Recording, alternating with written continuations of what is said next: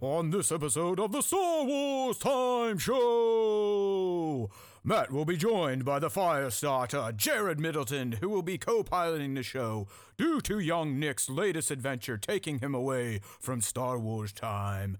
They'll take a deep dive into the latest episode of The Bad Batch, which featured many similarities to a cancelled episode of The Clone Wars and a furry Jedi. The dudes will also look forward to this week's double episode drop, which means fans are in for something big. After BB time, they'll discuss the change to Mando's musical scoring for Season 3, as well as the latest round of Celebration celebrity guests, which include a former SWTS interviewee. Of course, the show will end with the question of the week responses and the latest round of Top 5 Star Wars fan artist features. Punch it, Chewie! Hey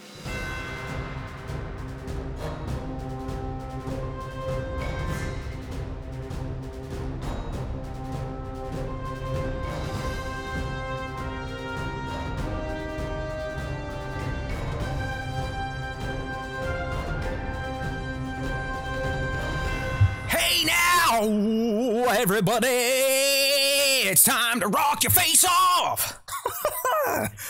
Hey, we got to get up, right? Give me fuel, give me fire, give me that what I desire. And that is none other than my man, the first ever guest host on the Star Wars Time Show, Jared Middleton, a.k.a. Sir Dot Dork on Instagram. That's right. He is here, my friends, filling in for young Nick, who is out, as we like to say, gallivanting around the galaxy, taking a break from his stressful life as a young man. I mean, so.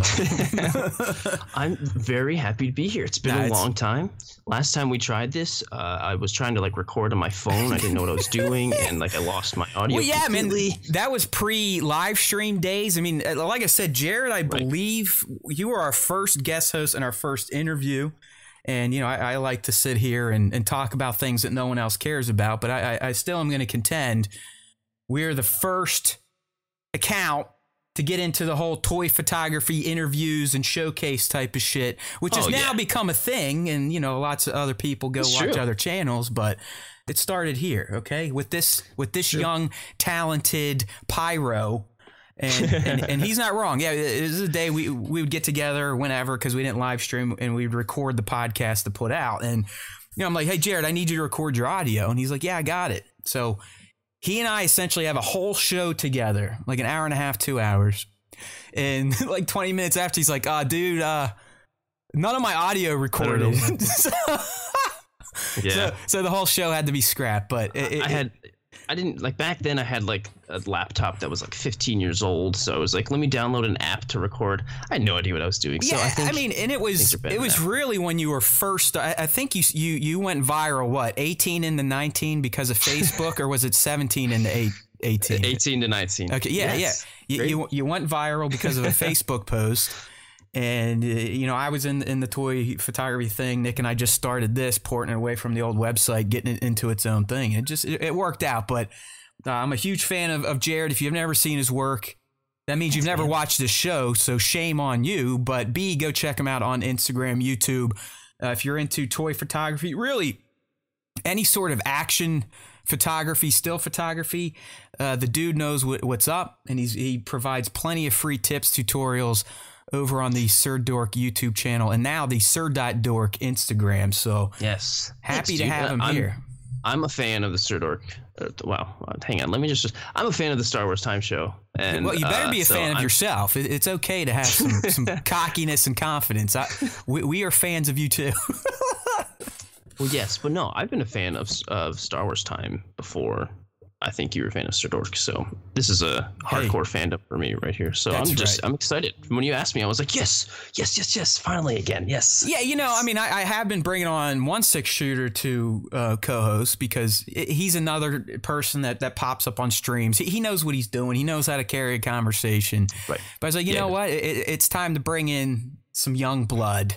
Let's bring in the dork. And there's another reason why. I mean, if you remember a few episodes back, we were spitballing the Star Wars D&D, and we were talking about, who may join us and who may make out the player base for our dungeon master, Nick, to guide us through his own custom crafted Star Wars narrative. And Jared is one of the few big accounts that agreed to do it. So thanks to Jared. Yeah. I mean, how can I say no? I don't know anything about Me neither. And I think that I think it's going to be such a train wreck. It's going to be a blast. And honestly, to me, Jared, the reason I'm committing to do this, I just want to see Nick do his thing. Like, let's be real. He's not here. We all know Nick. He's calm, reserved. I never even knew he was a dungeon master. I didn't know he had it in him. I didn't know he was writing stories for his buddies and they do it every month. So I just want to see what he does. Like, does he get some personality? Does his voice go up and down? Because we love our Nick, but he's pretty, I'm sure, even keeled. You know what I mean? Like borderline monotone at times. So I want to see what he turns into. Like, does, yeah, but when he's into something, you can tell he's into something, and and that passion shows. And I'm sure that will absolutely show when he's doing this. And I hope it does, because that would make it even that much more fun for us. Yeah. So so far, it's gonna be you, myself, the guy I just apparently offended with a geriatric joke, 1.6 shooter, and Nick. I think we're going to limit it at 3 players because I could not beg, borrow, or steal a fourth. Just no one wanted anything to do with it. Too much time, too much commitment. Fuck you, Star Wars Time Show. I was like, you know what? That's kind of our mantra with the community. So I didn't expect anything less. We love you all, but it's hard to get the love back, if you know what I'm saying. So. Yeah, good times. Jared's here. We're going to have fun. The show should flow as always. Clearly, we're going to get a different point of view in here because Nick's not here and I can't essentially shame Jared into thinking the way I do, like I sometimes do with Nick. So we'll see what we got. We got some Bad Batch. We got some bad Mando news, in my opinion. We'll talk about that. We'll speculate on tomorrow's Bad Batch double episode. That's right. If you aren't on top of your Bad Batch schedule, tomorrow is a 2-episode drop, which means I didn't realize that until now. And I read Jared the titles, and we're in store for a doozy. I have a feeling. Okay, so we'll speculate our asses off on that. See what we get tomorrow on that 2-episode drop. But we will be at the halfway point after tomorrow of Bad Batch, and then we got 8 more to go. Mando's right around the corner. Jared, I started the rewatch with the family this week, and I was... Oh. I'm just, you know what? You know, starting with season 1, we're like, oh, yeah, we'll watch an episode, whatever. 3 episodes later, we're like, should we keep going? It's just... I think we all forget how fucking great The Mandalorian is, because it's been gone, man, for almost 3 years. Like, we have not had new Mando since the fall of 2020. Think about that. That's a long time. Yeah, super long time. Yeah, Mando is something I like. Will pick episodes out and rewatch when I'm feeling something. Like I'll go and season 2, episode 1 is probably my favorite episode. When we see Cobb Vanth and the Krayt Dragon, I watch that episode all the time. It's just like that's like a little mini great Star Wars movie right there. Yeah. It is. And it's like I said, the first 3 of season 1. It's the full arc of him and Grogu's finding each other and then realizing that there's more to life than just going after bounties and securing pucks from my man Grief Cardboard. Then we continued. I think we're already up to 7. So I was thinking I was behind schedule, but the way the Haywood family is going right now on the Mando rewatch, which is going to include the Book of Boba Fett, you motherfuckers, because it has to. Yes. Because according to Favreau, BOBF was Mando 2.5. It was the next true chapter of the Mandoverse story. So I'm hoping to get all that done before March 1, which literally will be here before we know it. So I know, and this will be the first time we'll have 2 different new Star Wars. Yeah, what do you think about that? Same time, right? Does that kind of chap your ass, or more Star Wars the better? I mean, I love Bad Batch and I love Star Wars, and I love Mando. So, I mean, number one thing I'll be looking forward to in the week is Mando. But then also I'll be like, oh, yeah, I got Bad Batch too. Cool. And are they both dropping on Wednesdays? Yeah. That's why, like, for someone that's like me, a content creator, a douchebag, if you will, someone that feels compelled from the deepest, darkest holes of their soul to create content, it's not going to be fun. And one of the days, my friend, is going to have 2 episodes of Bad Batch and an episode of Mandalorian. I'm just like, no, right. Someone kill me now. How many weeks will there be with that double Star Wars?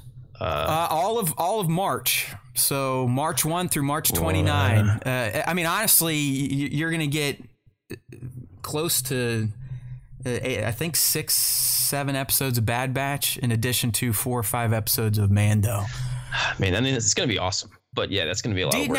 Now, have you gotten used to the Wednesday drops, or do you wish they were still on Friday, or can you not even remember when new Star Wars Day used to be Friday? Definitely, it wasn't really a huge difference for me. I really don't like, just in general, how they just drop it at midnight. Like, why can't it be dropped? And I'm sure there's probably a reason. Like, oh, well, they don't want to crowd the servers or something.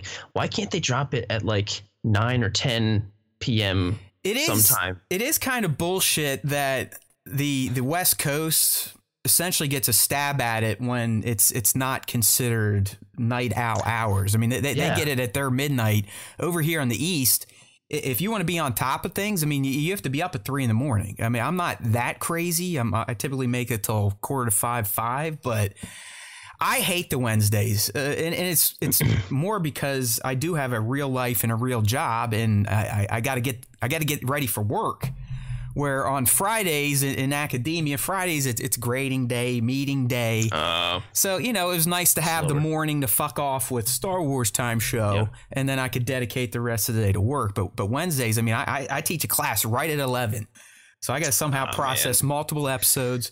Write That's scripts, tough. Make the images, write the post, share the post. It's fucking nuts. Like I need a clone. I need a clone because yeah, Nick, that's tough. Nick ain't here for the nitty gritty. He is the celebrity. He's only here for the FaceTime, the show, right? The live show. That's it.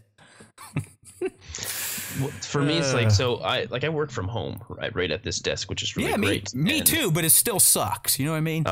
So I'll usually, like, on Wednesday morning, I'll watch it first on my phone, which I know is like, it's Star Wars. I would rather do that than wait until after work to watch it. So I'll watch it first on my phone while, like, I'm working and slacking off. Yeah. And then later on that evening is when we'll watch it together on the TV, you know, with like all lights dimmed and everything all nice and special. And that's kind of the way I've gotten used to it. And I kind of enjoy that system, but I don't know. I still don't get why it can't be dropped. Like when they dropped the first 2 episodes of Obi-Wan during Star Wars Celebration, they dropped it at a decent hour. It was just something special, awesome. Or, you know, maybe they fucked up and flipped the switch too early and kind of spun it like, oh yeah, it's a gift. But yeah, I don't know. That was so cool. Why? I mean, I'm okay with it and I'm fine with it, but that would be so much better. And it would be cool to be like, everyone in the world is watching this at the same time. Now. Right. But you know what? I should be careful what I ask for. I don't want a double episode drop of the Mando, because then I'm looking at 2 Mandos, which is going to be 2 hours of sitting there, and then Bad Batch. Just like, no. So we'll see how I handle it when we get there. But obviously Mando is going to get preference. So in my mind, I'll probably do Mando, do that happy dance, do the real work shit, and then at night get into Bad Batch. So my Wednesdays through March are going to fucking blow. But at least it's Star Wars content that I can come here on Tuesdays and yell about with all of you like-minded individuals. All right, here we go. In the chat, man, 8 a.m. for the UK. That's not bad. Australia, they get it at 6:15 on Thursdays. That's pretty slick. Yeah, that's actually quite nice. You know, I mean, Australia, they probably get fucked a lot on time zone stuff, but they definitely get a bonus there. So, all right. Well, you know, I guess that's enough of first world white guy bitching. So let's move on to some pop culture talk, my friend. On the screen, I got up the Knock at the Cabin graphic. So I checked that out last week for a few reasons. I haven't been to the movies in a while, and I am an AMC A+ subscriber. So, you know, I got to get my money. You know, it's Regal like, Unlimited over here. Okay. What's your deal then? What is it, like $20 a month? And then how many movies can you see a week, or how much a month? It's fully unlimited, which I mean – the AMC one would be fine for me, but it's like $22.99 a month or $21.99 or something like that. And then you could see like 15 movies in a single day. Yeah. And you get a lot of popcorn discounts. Like every time I show up and swipe it, I get a lot of – because I can't go to the movies without a big old. Oh no! The biggest popcorn. Well, I like you, so I'm not going to go. I hate people that eat shit in the movies, and my daughter has become one because one time we went with a friend. Like I had her trained, Jared, where we go to the movies, we walk in, we smuggle in all her shit in her pack, so we're not spending money on popcorn and ices. But we go one time with a friend, my friend, and his daughter. And what does he do? He buys her the icy and the popcorn. Now every time, hey, Daddy, we getting the icy? We getting the popcorn? And it's like, fuck. And just sitting there, it goes to waste, not eating it. Speaking of my little icy girl, here she is right here. Come on. I don't think Jared's usually here for when Charlie shows up. Hey, so. Charlie.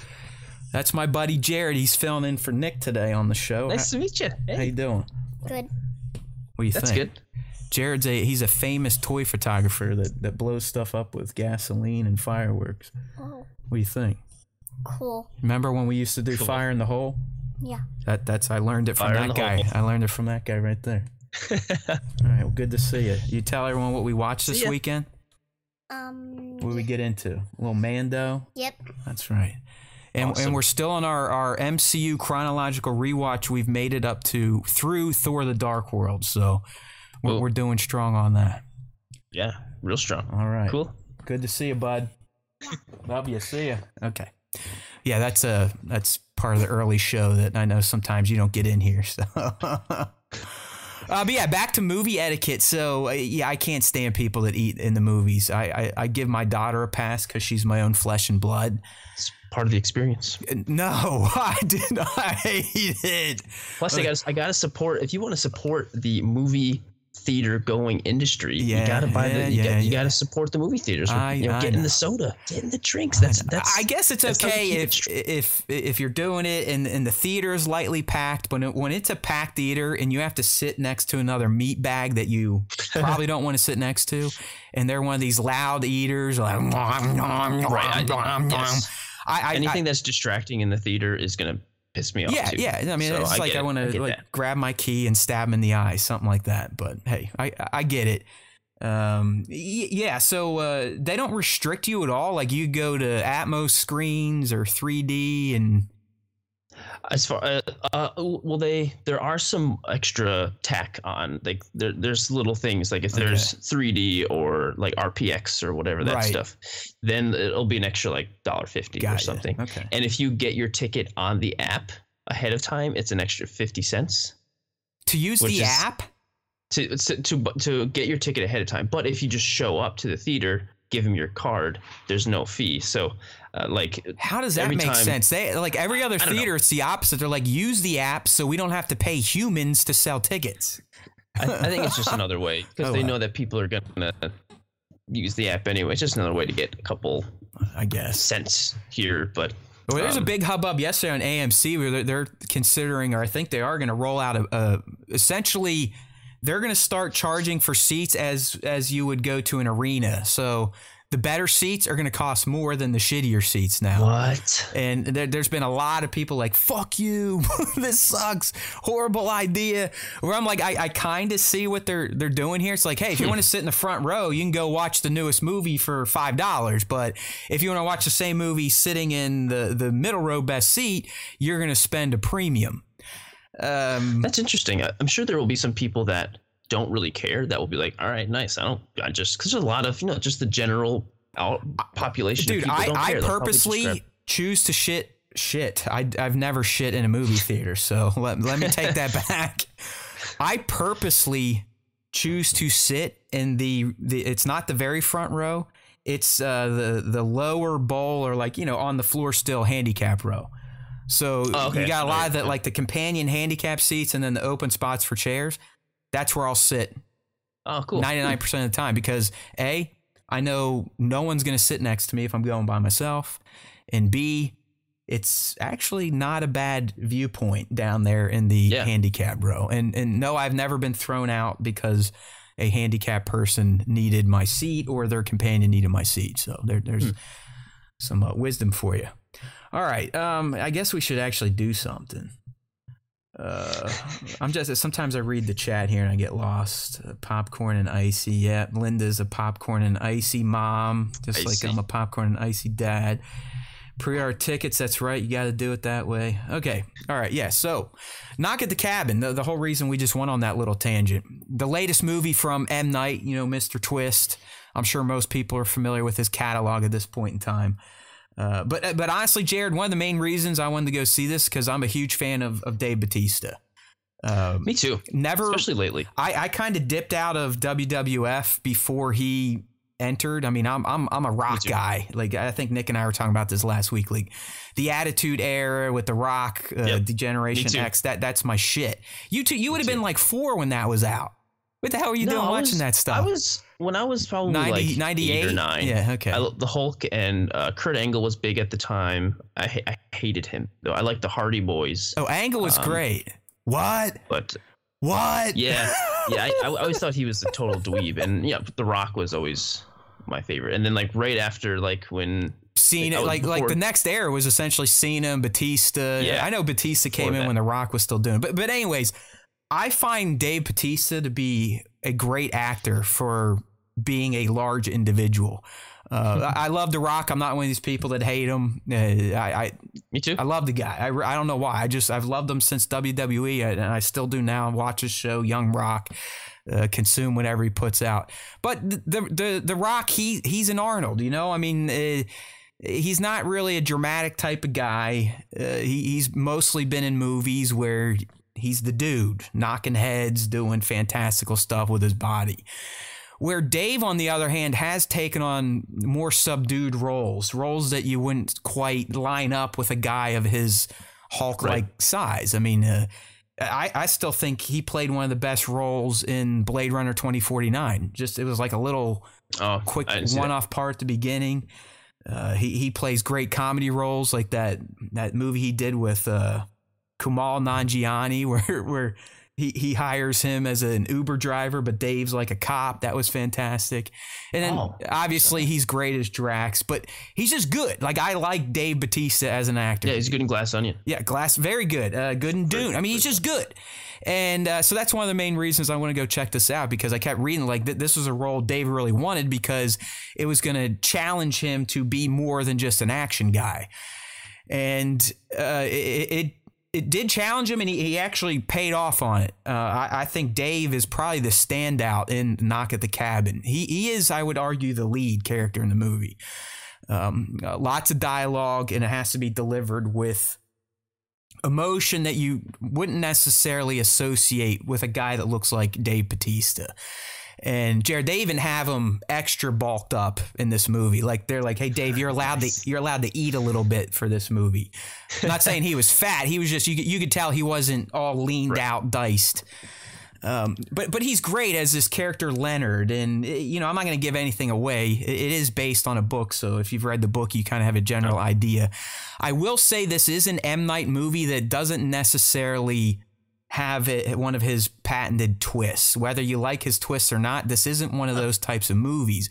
It's more a movie where it's just the drama and tension just kind of keeps you raised in your seat a little bit. Like, are they going to do this shit? This is a fucked up scenario where essentially you have these 4 strangers show up this gay couple's vacation cabin with their daughter, and they present a choice. Like, listen, one of you have to sacrifice one of you all to save the world. And if you don't, we're going to unleash 4 apocalypses upon the earth. And you're like, you know, it is. And the way it's delivered, you question like, okay, they could be telling the truth, but they seem nuts. Or and you kind of see the characters going through those conversations in their head too. Like, at first, obviously, they're like, "Get the fuck out of here! You're against my family." But slowly, they're like, "Are they? They may have a point. Did you see what just happened? Is it coincidence? Is it not?" So, you know, if you're someone that likes to think about the concepts of faith-based people versus people that, you know, aren't quite into religion and don't just leap into it with the promise of just having faith, you know, like faith is a huge thing in religion. Without faith, what is it? You know, I mean, you got to have that faith to believe in the fantastical that religions promise you. So it kind of tackles those types of ideologies, and I wouldn't say it's M. Night's best movie, but it's definitely in his upper echelon. You know, he's got great, he's got okay, and then he's got shit. This is up there in like borderline great and okay. Cool. I've appreciated his return. I liked Old a lot. I did really too. I mean, a lot of people didn't like it, but you know, just for a little throwaway hour and a half, hour 40. It was silly, but it was okay. I really enjoyed myself. Yeah, it was an odd concept, and I kind of want to return to The Village because I haven't watched that since it came out, and that's one now that I've heard people are going back like, damn, it really was a damn good movie for the time that when it came out. That was scary. I think that was Bryce Dallas Harper's first like starring lead role. Yeah. And now she's directing Mando season 1, season 2, The Book of Boba Fett, and season 3. So there you go. Nepo babies. Shit, dude. She's as nepo baby as it gets, but she's good. So I'm not going to shit on her. But I mean, she was literally, George Lucas is essentially like her godfather. I mean, yeah. Ron, her dad, was like George's guy. I mean, he was in American Graffiti. Then they worked hand in hand. All ran the same circles, so sucks for us, right? We were just born in the wrong location at the wrong time. But we get good Star Wars from it. There you go. Although I wish my last name was Howard. That'd be okay. I think I would say that. Howard, Haywood, you know, they both have H's. It could work. All right. So, Knock at the Cabin, I do recommend. It's probably, I don't find it as like, oh, you got to go to a theater, but if someone that loves cinema, why not? Go. Support it. Try to bring up some of my AMC stock price that I forgot to sell back in those days when the meme stocks were fun. And now I got a bunch of the shit and it's worth nothing. And it's probably worth, hold on. After yesterday's announcement, I bet it lost $2 or $3. Let me go check. Yeah, only $1, but we're doing all right. I've actually, do you fuck around with any sort of investing, crypto anymore, stocks or no? Okay. No, I couldn't even tell you the first thing about it. All right. To be honest. My new thing to do, because the way the markets are, you know, stocks aren't great. Crypto's bottomed out a bit. My new thing to play with money and try to make more is sportsbook gambling, because it just went live in Ohio in January. And I think I've talked about this, dude, but it's awful what these companies are allowed to do to entice you to gamble.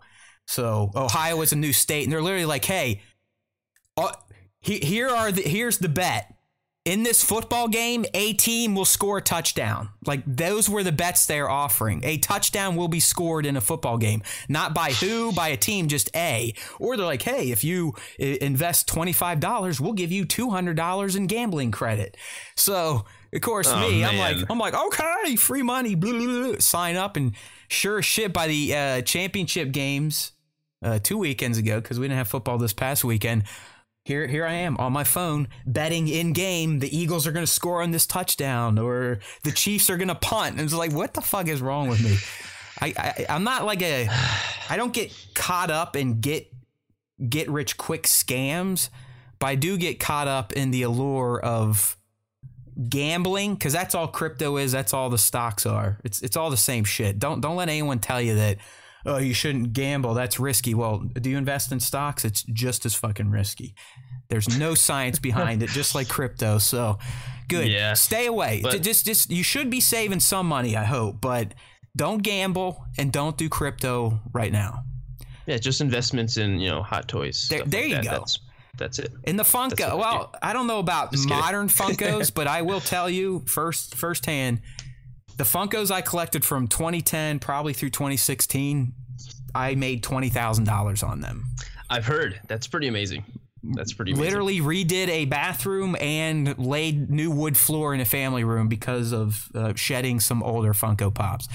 And I still have all my Star Wars ones, and there are a few in there that are worth thousands, just, you know, singulars. But I was like, oh, I'll keep my Funko. I gotta keep my Star Wars. But even now, I'm like, like you said, I really am. I've just gone right into 1/6. I don't really pay attention to the 1/12 anymore. Haven't bought a new Black Series figure in 23. Canceled most of my pre-orders that I can at least remember. You know, and because I've been watching the show, and I've seen your arc of, you know, when, you know, with collecting and like all this stuff, I haven't even shot it yet and all this stuff like that. And, you know, and I noticed you've cut back a little bit. You've just been focusing on things you want, and I can just feel and see you more happy. You're happier. I'm being serious.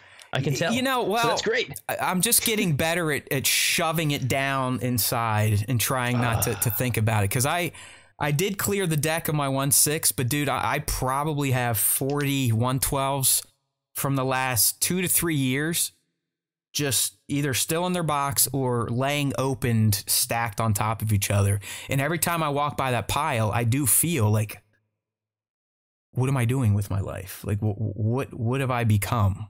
This doesn't make me happy. I wish there's a way to find someone that's like, dude, you throw all of your Black Series into a box. Let me know how many there are, and I'll give you $2,000. I would do it in a heartbeat. And there, I probably have $5,000 to $6,000 worth of Black Series. Oh, I'm sure. You should look into like local like Comic-Cons or like toy shows or something, and you could get like a table and just like sell them at the table. And I'm serious. I know. You probably do really well. I don't have boxes. I throw the boxes out. I have the accessories like loose figures scattered, so I just don't want to deal with it. I mean, even like the Mezco 112, like the nice stuff. I have those boxes, but I don't want to go up and find them. I just want them out. Yeah. Get out of my field of view. You know what I mean? It's like anything in your life that might be causing you emotional distress. You know, if you see it every day, it just kind of digs at you. And yeah. I work and live in this basement essentially, and I'm surrounded by it. But I digress. I shall move on. So. I should just send them to Jared. At least then he would take cool fucking pictures of them. I'm also, I mean, I'm not at the point where I got too much, but I've been cutting back quite drastically. Did you ever? I'm sure a lot of people. Let's get to know Sir Dork a bit. Have you, and how often, if you have, gotten free product based on your skills, or is that few and far between? Every so often, I guess it depends. I recently became like a McFarlane. I saw you were networking with the big wigs a few weeks back. So they send me stuff quite often, and it's almost like overwhelming. It's just like, you just sent me all this. What am I supposed to do? I have so much more. So I think what I'm like, and there's some stuff from other places that comes into from other jobs here and there, but I'm just kind of holding on to it, and I think I'm just gonna be doing like constant like giveaways or something on live streams on the channel or something. If I had a real channel, I have probably 15 unopened Black Series from last year, year before. I'd be happy to do giveaways, but it's useless. It's useless. Like I would get no new followers. No one would give a fuck. The giveaway would go nowhere. Nowhere. But the person who would win would be a very happy new Black Series owner. Yeah. Okay. Well, I don't care, man. Like, listen. I've been doing this too long to not get a little reach around these days. Like if I'm giving away 15 Black Series figures, I want something in return. AKA, I want another 1,000 fucking subscribers or something. Right. But short of offering free blow jobs or hand jobs to people, I don't know what else I can do to convince like-minded, slightly off-kilter Star Wars fans to tune into the Star Wars Time Show on a weekly basis. I've given up mostly, so maybe Connor in the live chat says he's got a local guy who would buy a whole Black Series lot. Yeah, the local guy will probably offer me $500 for 2,000 figures. I mean, right? I get it. Like, I know they have to make money themselves. I have to feel like I got some, but I'll have to figure it out. I'll have to take, like, I don't think you all understand like the gravity of this situation. I mean, I'm talking probably close to 500 Black Series figures. Yeah, it's a lot. So it's a lot. I mean, dude, because when I was like, oh yeah, I used to just shoot funk, I was like, oh, Black Series looks cool. So I'm the dickhead that went on eBay and bought all the old black box Black Series. Like when they looked shitty, when Obi-Wan Kenobi looked like he huffed paint all day and his eyes were crooked. They were awful. They were awful. But I've spent like $70 a figure to get all those because I didn't start collecting Black Series till 2017, right? And it was already out for 3 years. There's a way out somewhere. All right. Somewhere. I should stay focused. See, this is what happens when new people come in. I got new shit to talk about because I know Jared actually is interested in collecting in this stuff where I know Nick could give a fuck. So we don't talk about that much. But that's true. But Jared's into it. So now I got someone to sit here and bitch and moan to. But I know it's probably not that entertaining.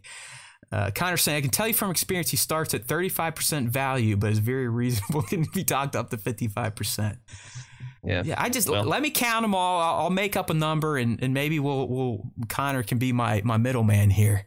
All right, you got a question, Sir Dork. Do you get stands for figures? This is coming from Rachel Doyle.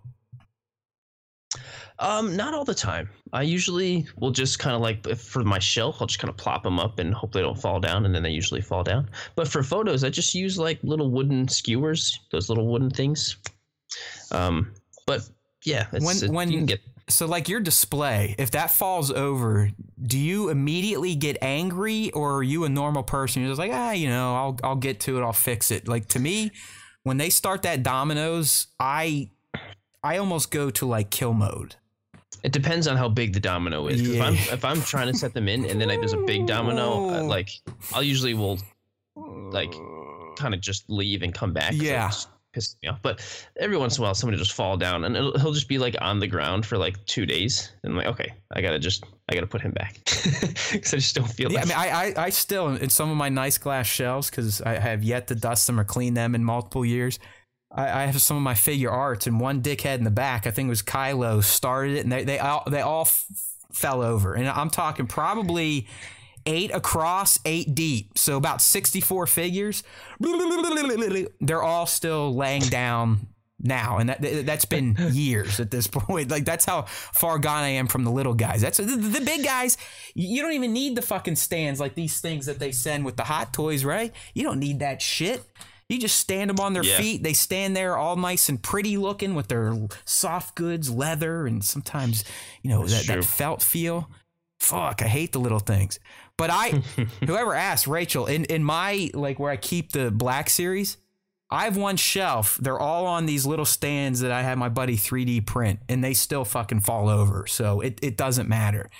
Like 1/12 scale figures suck to display. They just absolutely suck. It's gonna happen. All right, that's the way it is. So some other pop culture stuff that I know Jared is keyed up on here. The Last of Us. We had episode 4 drop this past Sunday. We'll keep spoilers light for the TV show, not so much for the game. So I watched it last night, and I'm finding myself. I think one of my favorite things to do is like, oh, that's from the game, or that's from the game. That's a little bit different from the game.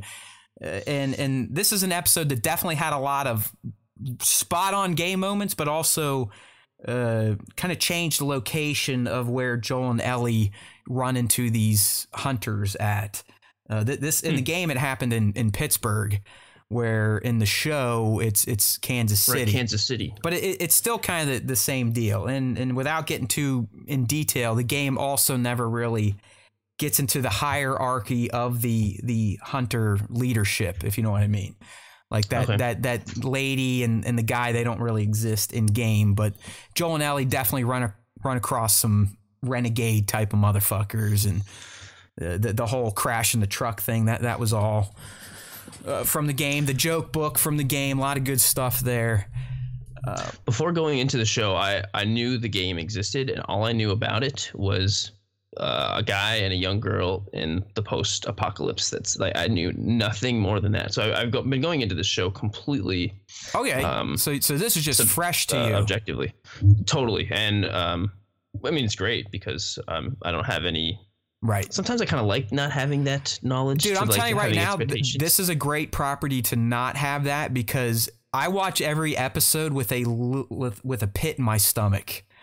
Because I know future events, I know ultimately what's going to go down and shit. After they announced that season 2 is greenlit, I honestly might not watch it because I know the events that are going to have to happen early on. It's just, and that's why The Last of Us as a property is such a banger, because it can get that grasp on your soul and your emotions, and the situations it presents to you. You know, who gives a shit about the cordyceps and the fungus and the zombies? That's nothing about The Last of Us. The Last of Us, it's all about humanity and how people behave when there is no more law and order. Right. And that's really what we're seeing in this episode and what we're going to see throughout the rest of season one and season two. But this episode in particular, I really enjoyed the moments between Pedro and Bella. You know, for the first time, I think you really start to see that Joel is starting to look at her as more than just cargo, even though that's what he called her. Even though that's what he said. Right. But there is a bond starting to form, which us as gamers know is eventually going to become a very strong bond. Yeah, it's so much. And like, it feels very natural, and especially just, you know, when they're out not by the fire, but camping out basically, and the joke book, and yeah, you can tell he really he cares about. Yeah, I mean, the dude didn't even sleep. But when they were camping, he's like, "Yeah, we're fine," and then the camera zooms in on him. He's got the gun right next to him. He's wide awake, standing there. So, and then the way he dealt with what he thought was her, you know, first kill. Was a good moment too, and kind of showing her how to use the gun properly. You could see Ellie's like, oh, all right, cool. So that is one slight difference, is at this point in the game, Ellie is still not really into the concept of killing people and shooting people herself. In the game, she's a little more reserved at this stage, not so much like in the show, where to me it feels like Bella's Ellie is like, all right, yeah, let's fucking kill, you know, like I've killed before. I'm good. You know, don't worry about me. I'm 14. Yeah. I've already killed people. Yeah. So that's a slight change. But without talking about the ending, I'm excited to see where next week leads, how they handle that, because the surprise at the end that those people are in the game. I'll leave it at that without naming names. Cool. So. Can't wait. Yeah. All right. We got another question here from a Rachel. I like it, Rachel. Keep it up.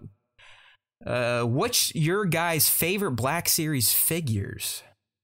I'll let you start with that. Do you good with just right off the top of your head, your favorite? Yeah. The patrol trooper. Your guy. It's my favorite. It's the guy. Yeah, like right behind his head. If you're on the live stream. This guy. Which by the way, if you'd like to join the live stream, if you're just listening now on the podcast version, we do them 2:30 p. East on YouTube at Star Wars Time Show. I think for me,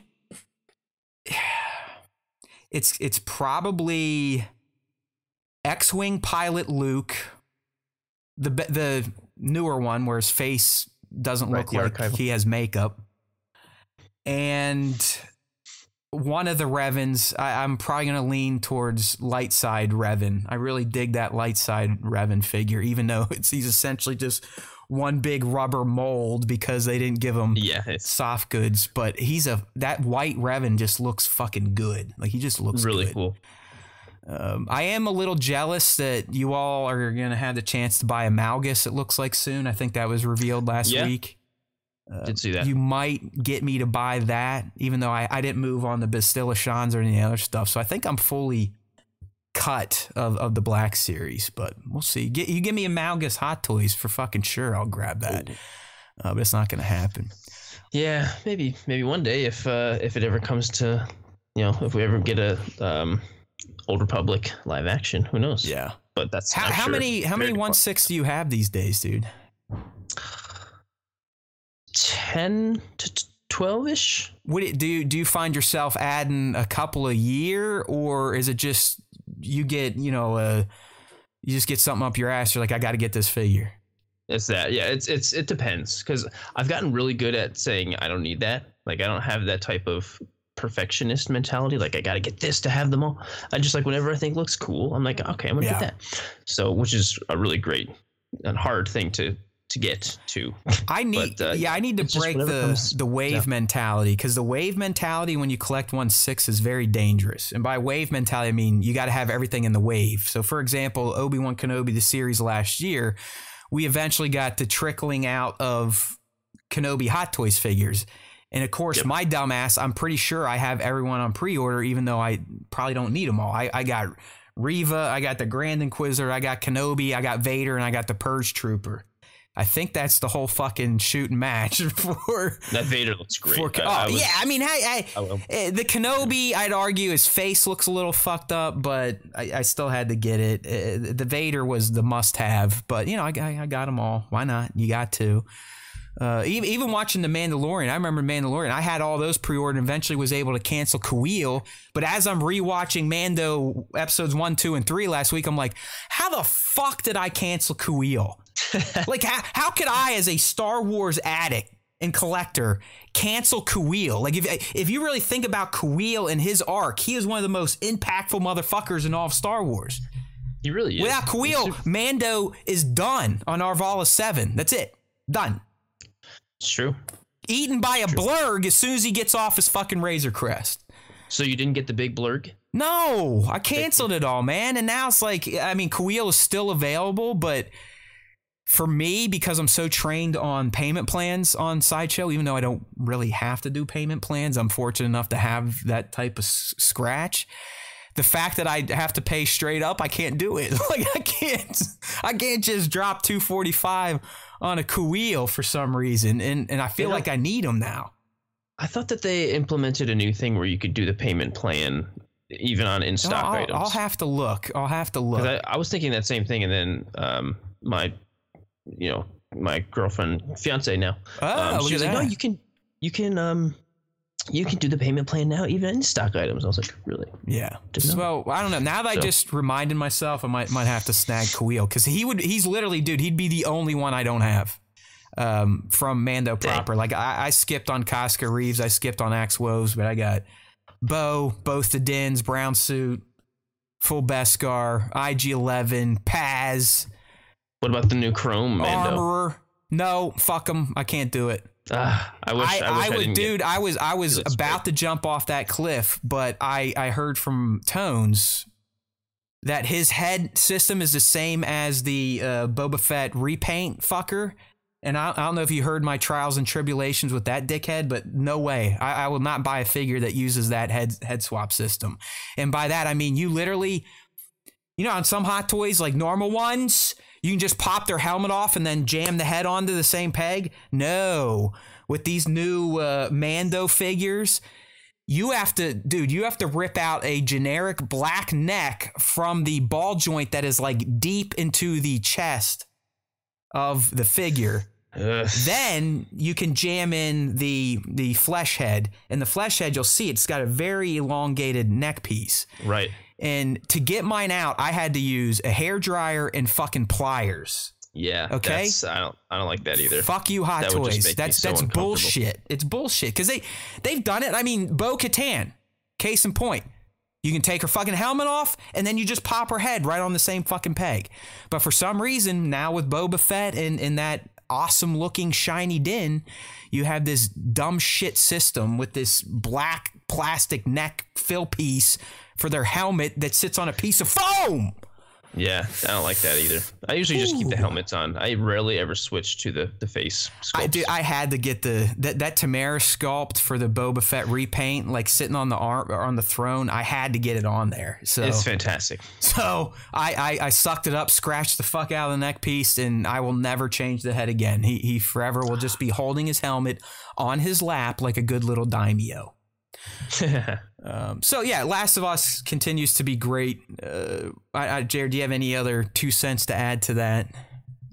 My thing is just I'm so impressed with just the how incredible the post-apocalyptic world looks. Every single scene is a different area that looks like a massive set. It looks and detail is incredible. I'm just blown away how they do this. And I don't think they're using like volume technology per se. I don't. Right. Me neither. And you know how like a lot of HBO shows before the show starts will say, "Stay tuned at the end of the episode to watch a special behind the scene." Like Game of Thrones did that, but they don't do that for this show. No, it's here. No.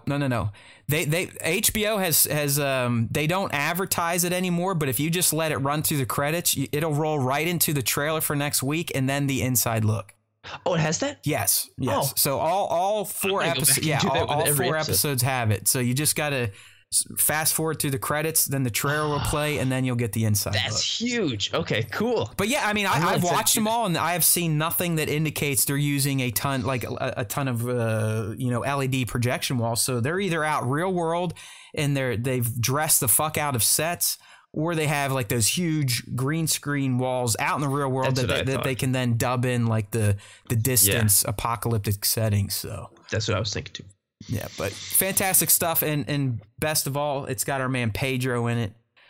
Speaking of Pedro, do you get into SNL at all? Saturday Night Live?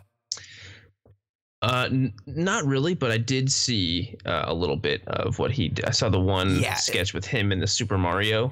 So I haven't watched it, but I've heard that Pedro just absolutely dominated SNL, and it was like one of the best episodes ever. So I need to go back and watch it. But yeah, he was like a gangster Super Mario and Mario Kart and stuff. Yeah, I just saw that one, and it was fantastic. And yeah, maybe I would love to go. Yeah, back no, and watch I'm definitely gonna go rewatch it because this guy has really become one of my favorite actors, and I didn't know shit about him until he played Oberyn in Game of Thrones, and then from here, like, just more bit parts. I think what he went into the Narcos, and then eventually made it to Mando, and the rest is history. But his movie with Nick Cage was fantastic. His character in that weird pandemic movie on Netflix was great. He has a good interaction with Daisy Ridley.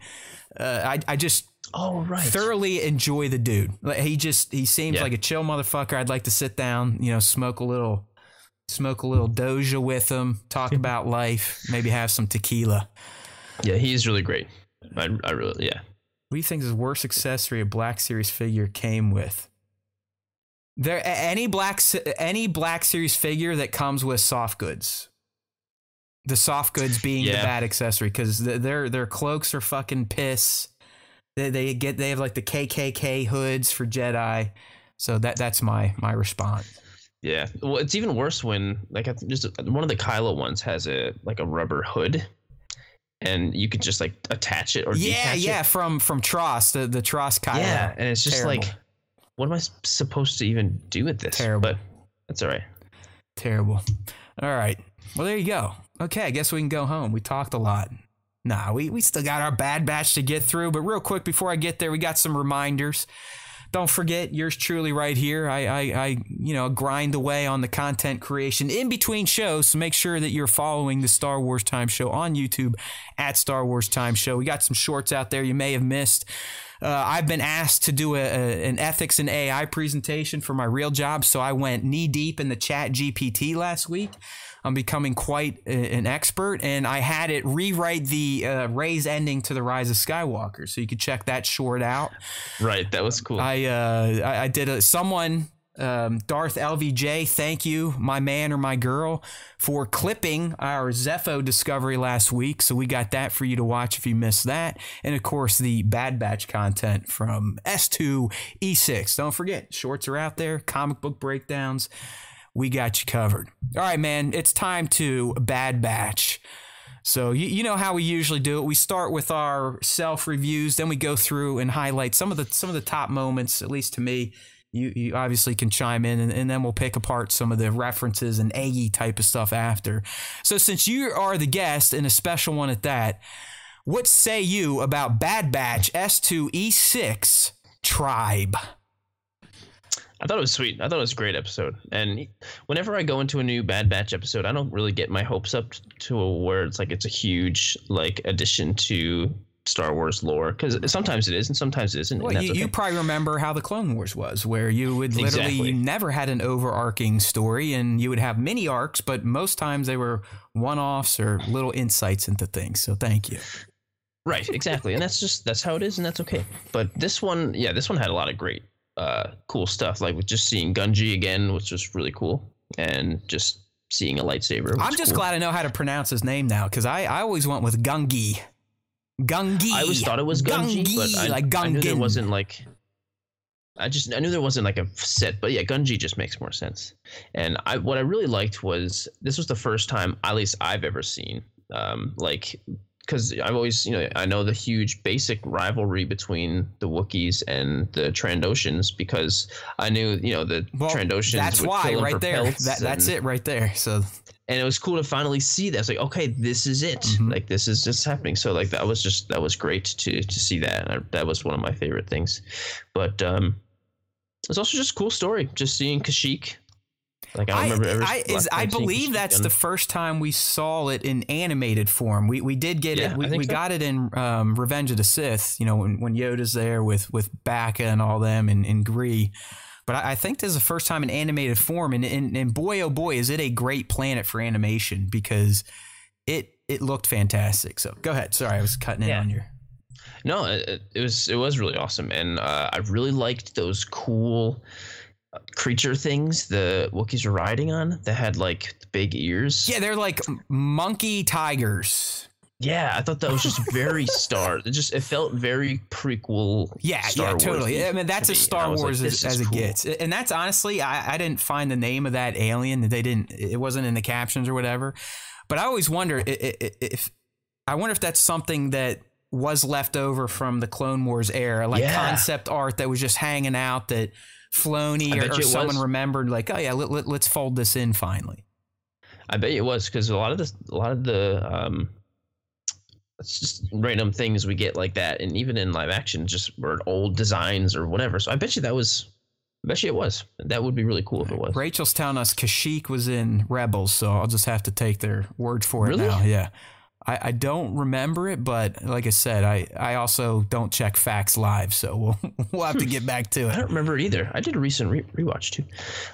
It was in Jedi Fallen Order, which I guess kind of counts as animation. Yeah, but it had Cal Kestis in it, so it doesn't count. Right, the milk toast. Listen, I'm going to give him another chance come April now. I'm giving her a chance. Yes, he's had 5 years to grow. Maybe he's gotten a little edgier, a little more interesting, but I'm sorry, unless you're like a young person that just, you're like, oh yeah, he's cool, I can do these cool things with him. Cal was as plain Jane as it gets, as well as the Fallen Order story in general, in my opinion. All of your complaints about the combat I am right there with you. I also was quite frustrated. It seems like they added ways to almost make him fight like a Jedi in the sequel, but it looks like they're still going to rely on some of that very heavy time-based parry counter bullshit that people dig in a game with light-based swords. But okay, who cares? We'll see. All right, so anything else on the episode before I give my 2 cents? I'm sure when you give your 2 cents, there'll be things that will pop into my head. You know, like Jared found it to be highly entertaining. I'll talk about this more once we get into the eggs and references portion of our breakdown, but I really loved how this was essentially repurposed Clone Wars, like down to scenes, characters, moments. If you were at Celebration 2015, you know exactly what I'm talking about, because they were showing it off in rudimentary form. So I dug that they finally got to get this story out there in a finished version.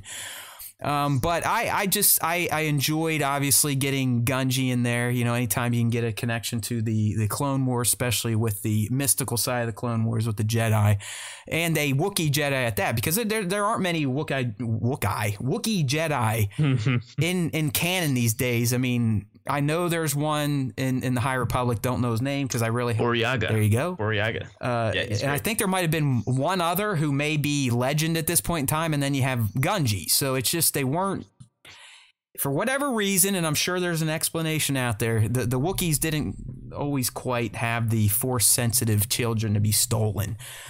So I always like those tiebacks. They're special. But I think, to me, man, my favorite part was, this is really the first episode since the premiere where the Bad Batch and the Empire were back in the same episode together, having to deal with each other. And and this is something that I wrote down as one of my questions. I might as well just ask it now. But to me, Jared, I felt like this episode and what they did on Kashyyyk was the Bad Batch's first official act against the Empire. What say you? Now they've been on other missions where, you know, they're working for Sid and you know, the Empire was screwing their plans, but they were literally working for Sid on a mission and had to get out and save themselves. In this, they chose to fight the Empire. They could have left as soon as they reunited Gungi with the Wookiees, but thanks to Tech, right, they, for the first time in my opinion, made a conscious choice to take on the Empire in the name of those that need help. Yeah, I think you're right. Yeah, that's all I can remember. Because, yeah, most of last season was kind of just like they're on a mission and the Empire is kind of like an obstacle or something. Correct. They're not doing something completely like fighting against them directly in what their goals are, whatever. And that's a cool point. And that's kind of like what Echo seems to be pushing them towards a lot. Yeah. Yeah. So far. I mean, he's all in. I mean, I've been saying that since the premiere episode. I was like, this is going to be one of the themes throughout the season. It's going to be Echo pushing the others to kind of wake up and smell the coffee. Like, listen, guys, we were born and bred for a reason. And that reason is to protect those who can't protect themselves. And we got to do that against the Empire because this thing is bad news. And I really felt like for the first time on Kashyyyk, seeing Wookiees getting enslaved, seeing villages getting razed for no good reason, and just how the Trandoshans were treating them, the message, I wouldn't say Hunter is still fully on board, but I think it came through a little clearly. Like, yeah, we have a particular skill set that can help the galaxy at this point in time, and it may be time to start enacting it more than we have. Yeah, and you kind of got that when he was, I think, explaining to the Wookiee, like, leader lady, because she's like, why are you here? And he's like, we saw this person in need, and we're not going to let some, you know. That's our number one thing to help. Yeah. So that was cool. That's why, I mean, to me, and that's why I know a lot of people, oh, another self-contained episode. And yes, it mostly was, but that to me was a big moment in season two. I think they are going to be much more open to direct confrontation, direct meddling with the Empire now after this Kashyyyk mission in the Tribe episode. Yeah, it was self-contained and not, there wasn't a whole lot necessarily about the Bad Batch's story going forward, but there was a lot of stuff that filled in little holes in the overall Star Wars and story. I think that's what the series is for. I mean, the Bad Batch themselves, yeah. I don't want to say they're disposable, but they're more or less vehicles to open our eyes to what was happening at this point in time. Yeah, I agree. If any of them get extended narratives or deeper lore, it's going to be Omega because of her ties to the Fett family and just the potential for her to have stories in the Mandoverse era and beyond. The other guys, I think their time ends in Bad Batch. Yeah, I think so too, unfortunately, but because we'll it's like I've said before, at the other named clones, like if you're going to get the named clones, Rex, Wolf and Gregor, by the time the Empire, you know, we have open rebellion against the Empire. Where are these other guys? So you're not going to have these guys just be like, eh, fuck it. We kicked the Empire's ass. Omega is somewhat safe. She's older now. We're going to go retire. I sadly think the Bad Batch, the Codys of the world, they're all destined for a heroic sacrifice, but a sacrifice nonetheless. Yeah, I think you're right. I think the same thing. So good episode overall. I for some reason when Crosshair's not involved, it does feel like something's missing. But like I said, having the Empire and the Batch together again for the first time since the premiere was nice. So let's go through some of the top moments I had noted. And Jared, if I miss any that stood out to you, please just be like, hey. You're not the end all be all, pal. I like this scene. But I got to start with just the, I guess, according to my notes, the fungi save. I'm guessing I meant Gungi save. I really liked the opening and how Omega kind of gets the team mixed up in saving Gungi. But I liked Gungi's actions himself. When the what were they called? The Vanguard Axis approached them. Yeah, I liked them. I thought that they were interesting, and they're all droids. Did they remind you of any droid we know? I had one came to mind immediately, but there was no direct connection, so I didn't mention it in my reference video. Kind of looks, the head shape looks like Leet. What's the Leet? Lead, L337. Lando. L3. Yeah. Yeah, yeah, L3. Yeah, that's definitely. I was, like L3, yeah, that's but. Right where I went too. I mean, they're definitely a elite-esque type of headpiece, but there's no connection. So really, I love Jared, and for some reason, this move gets me all the time in Star Wars. But when Gungi spots his saber and then uses the Force to call it to him and light it up, I couldn't help but be reminded of Luke Skywalker doing something similar in a Wampus cave. And then my girl Rey, probably the best moment for me in the sequel trilogy in TFA, when she reaches out for the Skywalker family blade, just as Kylo does, and it comes to her. Cue the Force theme, cue some tears from Matt. Those moments stand out to me. Anytime I watch them, I get a little soft. And I just loved Gungi doing the same thing, you know, doing the Luke, doing the Rey. And it kind of had that same feeling. Now, I wasn't as emotionally moved because it's Gungi and we know him from like 3 episodes in Clone Wars. He's right. You know, he's not flesh and blood like our Reys and Lukes. But anytime a Jedi or a Force user does that, it's hard not to just kind of dream and wish and be like, damn, I wish I had the Force. Yeah, it was a great moment. Just a great, just like, because we know where Jedi are in this time, and just like, especially with him, it just felt good to see him. Man, he's still a kid. Strong. Yeah, I mean, he might be a teen pushing, you know, 15, 16. I doubt he's even in his 20s. He was captured. He's about to be. I guess it's the other thing. In your mind, who do you think the Vanguard were going to sell Gungi to? Because they mentioned a buyer. Oh, I don't know. And they would have known he was a Jedi because the leader had his lightsaber. So do you think they were like going to meet with Vader or like another asset? Because I don't even know if the Inquisitor program. I think it is up and running at this point in time. So I think it would be too. But yeah, I was thinking just like the Empire or something, just because they want to exterminate Jedi and they know he's Jedi.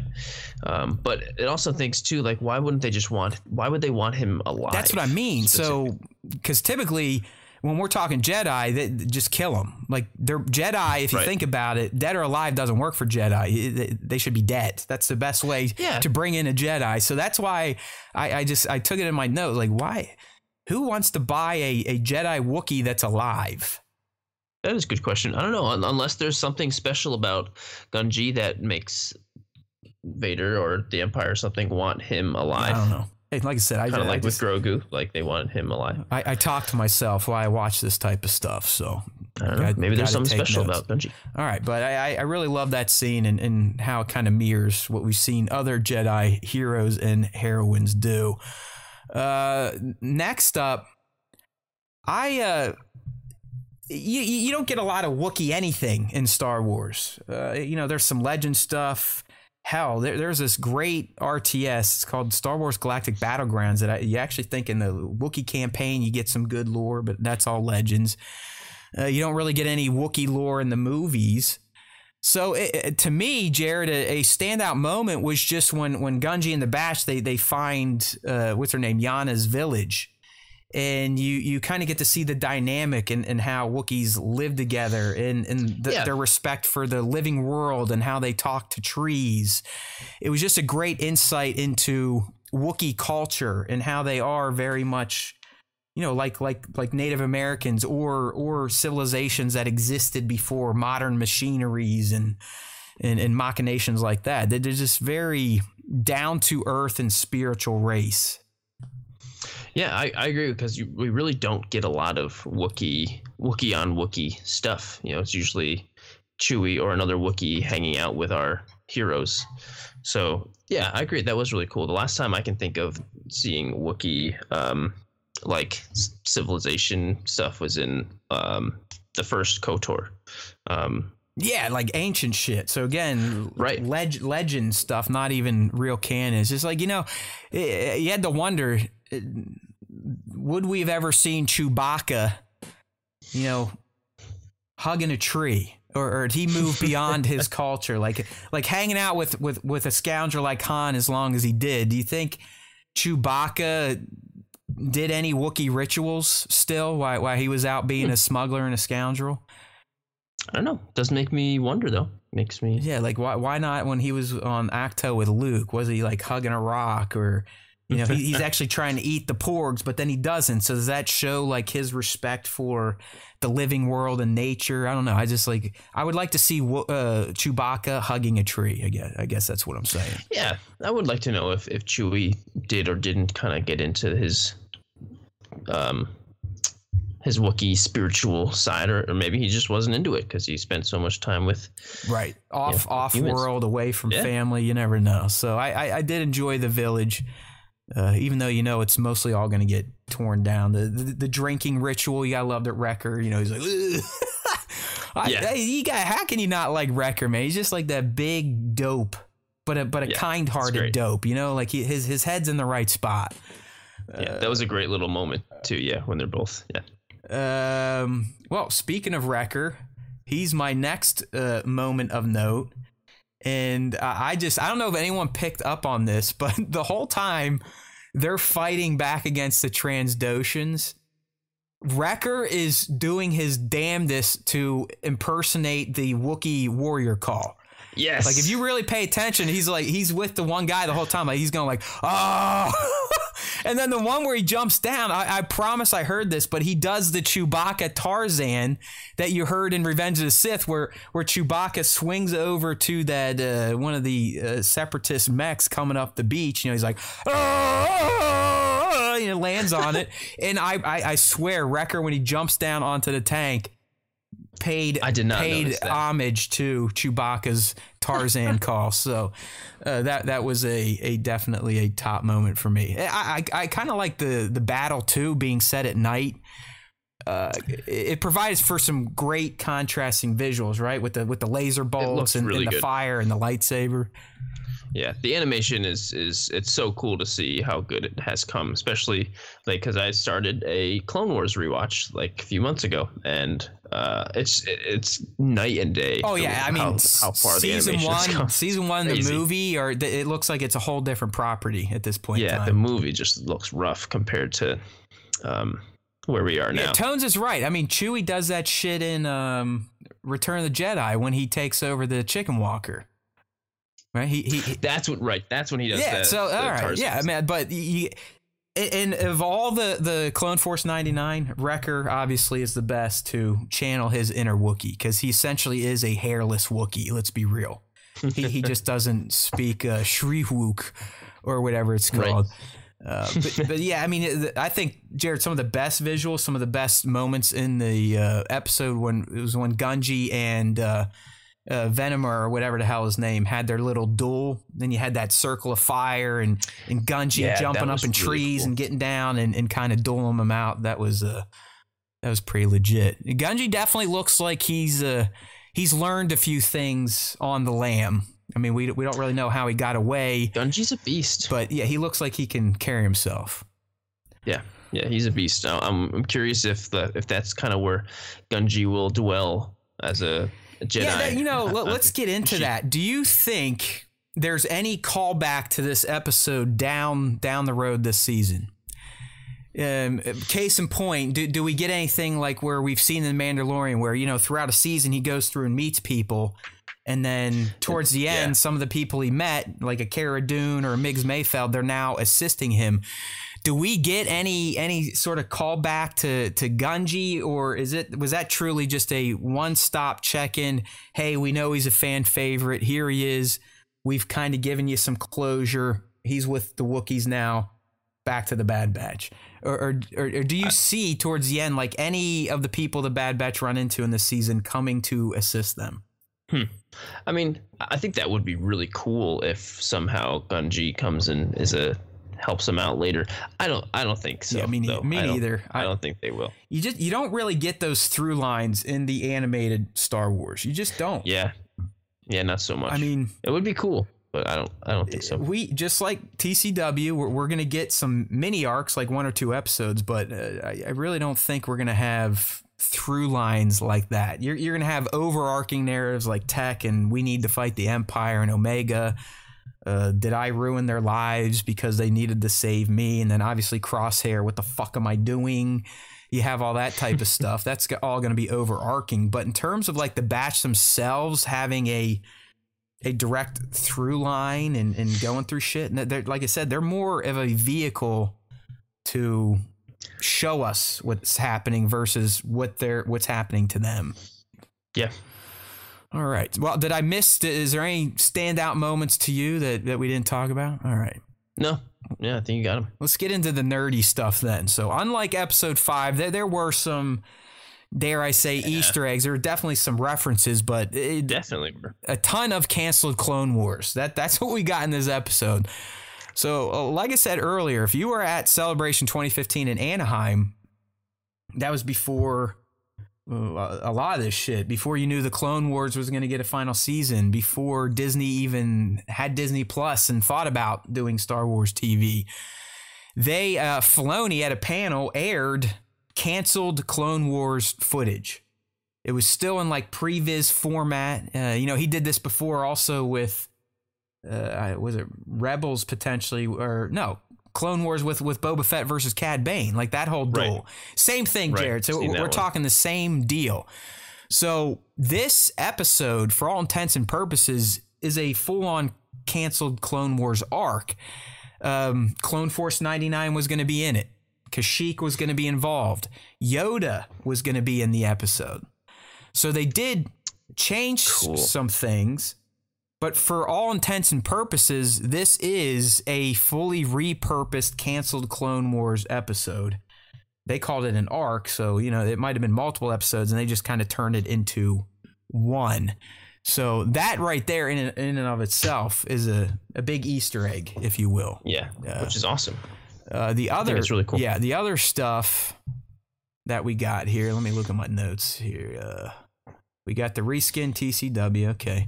Obviously, like Rachel pointed out earlier in the live stream chat, Gungi himself is a reference to the Clone Wars, right? Some people get mad at me when I do stuff like that, but it is a reference, okay? So just get over it. It definitely is. Yeah, he's a cameo, basically. That's an Easter egg.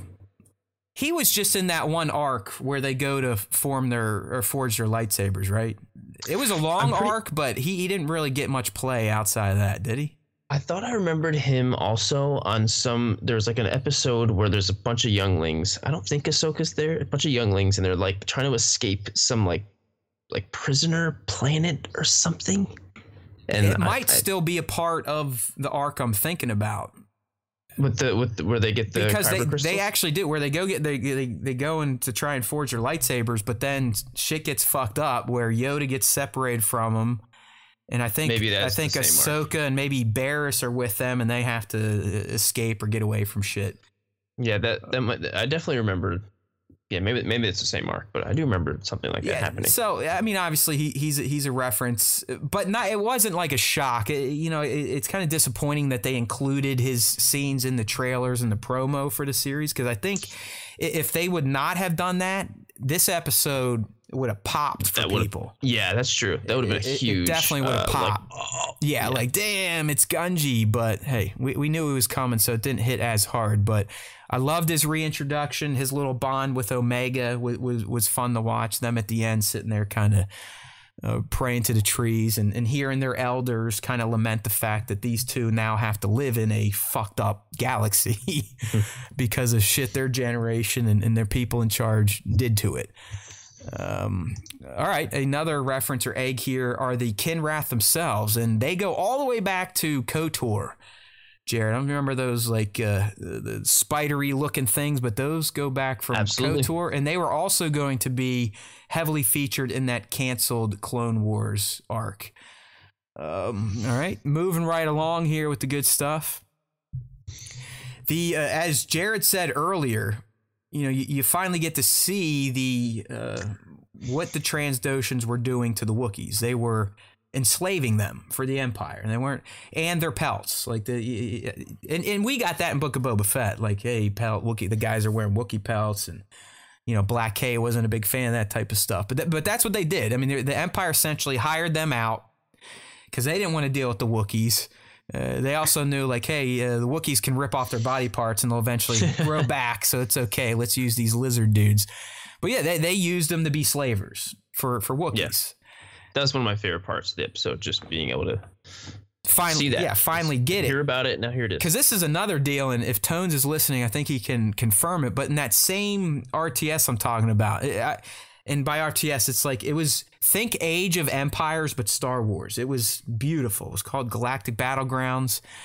It drives me nuts that, like, I own it in Steam, but it doesn't play on any modern platform. It was aces. But, Jared, it had a full arc on what was happening on Kashyyyk and how the Empire was using the Transdoshan. So this is, like, it's been in legends for many, many, many a decade.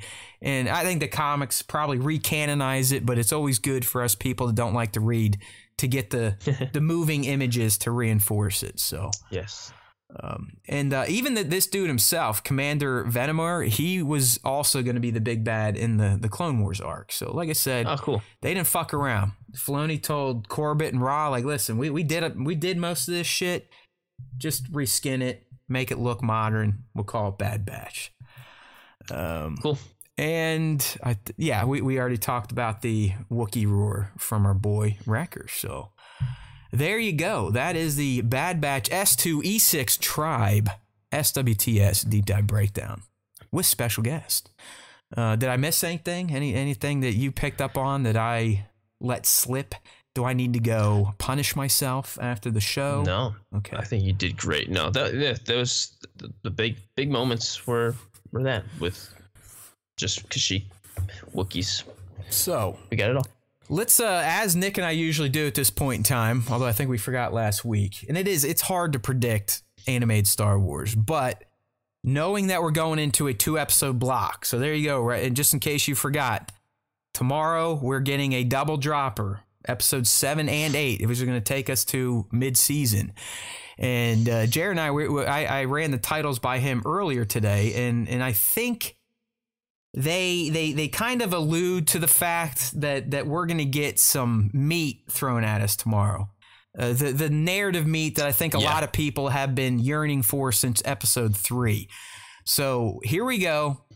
The 2 episodes debuting tomorrow, February 8, or whenever you're listening, are going to be The Clone Conspiracy. Okay, that sounds a little juicy. That sounds a little galaxy overarching-esque. And then the follow-up is going to be Truth and Consequences. So let's put on our little speculation caps and start with Clone Conspiracy. You first. Clone Conspiracy. Go for glory. So, like, go for the gold. Is it a conspiracy about clones, or is it a conspiracy that clones are kind of themselves thinking? Right. About exactly. Clones? So I don't know. I'm hoping it's probably something with Rex, and I really hope it's something with Cody because I really want to see what happens to Cody in this season. So it could. I know that could potentially be it, but the other one, Truth and Consequences, definitely sounds like Crosshair. I agree with you on like the broad strokes for sure. So back to Clone Conspiracy, I went to the same place. Is it the galaxy thinking there's a conspiracy going on with the clones, or is it, as you said, the clones themselves starting to conspire on something? And I'm honestly, Jared, I'm leaning towards the latter because as we've heard in previous episodes, especially that fantastic episode 3 from Rampart, AWOL clones, desertion, it's a big problem. Cody himself deserted at the end of that episode. So you would think at this point in time, clones are probably talking about this stuff like, hey, fucking CT yada, yada, yada just disappeared. That makes 100 this week. What's the conspiracy, or what do we not know that they know? And then they learn, like, hey, we're all going here. We're doing this. This is bad shit. We've heard Rampart. He's going to nuke us all once he, fills out the TK units a bit more. So that's where I'm kind of going with Clone Conspiracy. It's going to be, within the ranks. The clones are going to start really questioning their use and their purpose. Yeah, and then maybe that's ultimately what leads to them being completely trashed and 100% to conscripted or however they do it. Yeah, because, you know, I've talked with Nick. It's like I think, especially for Clone Bros out there, I think you're going to be in for some heartache. Not because they're not really going to be the name clones, but I could totally see the Empire send them to a mission and glassing the motherfucker. Like just blowing. They can't blow planets up yet because we know, you know, the no moon base is up there still being constructed. But they could definitely land some clones down there and orbital bombard the living shit out of them. So, you know, and if you think about, these are going to dovetail. I mean, they're not doing back-to-back episodes just for fun. It's probably going to be just like 1 and 2 where, you know, episode 7 is going to cliffhang. And then thankfully we get to go right in the truth and consequences.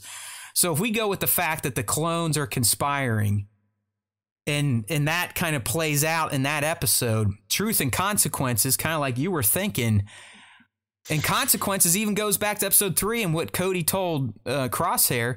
I think Crosshair will be presented with another very clear fork in the road, and he's going to make another bad choice, and he will live with those consequences yet again. And that could be being either even further persecuted by Rampart or potentially hunted down himself, even though he is still trying to follow orders.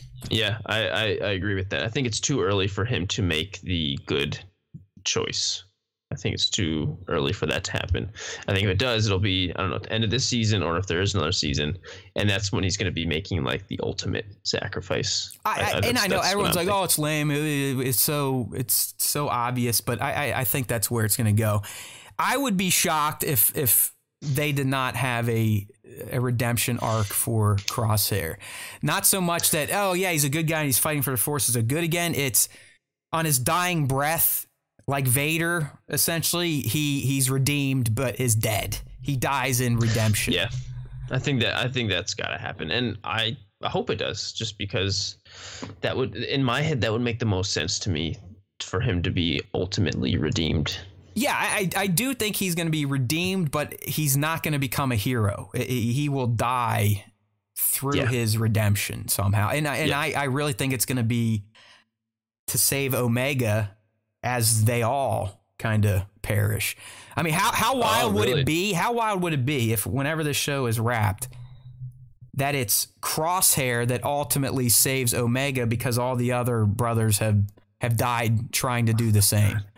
That sounds so tragic. Like, I'm just thinking about that now. I'm just like that. I think that'd be a redemption that they could, that some people that don't want him to redeem might be able to buy into, but. I don't know, just with the title of these episodes tomorrow, man, I really feel like we're going to get some eye-opening insights into the clones, the ranks, how they're thinking, and just how kind of pervasive this thought of going AWOL has become within the clones. And I don't know if Truth and Consequences goes fully into like an uprising or dealing with an uprising. But I do think our boy Crosshair is going to make another bad choice because he thinks it's a good order to follow. But again, he's going to have to live with the consequence of the choice, even though he knows the truth. How's that? Yeah, that makes sense. And I also think just the fact that we're getting 2 episodes makes me feel like it's an arc between the 2, 100%, and it's going to be good. 100%. It's going to be. That's why they're giving us.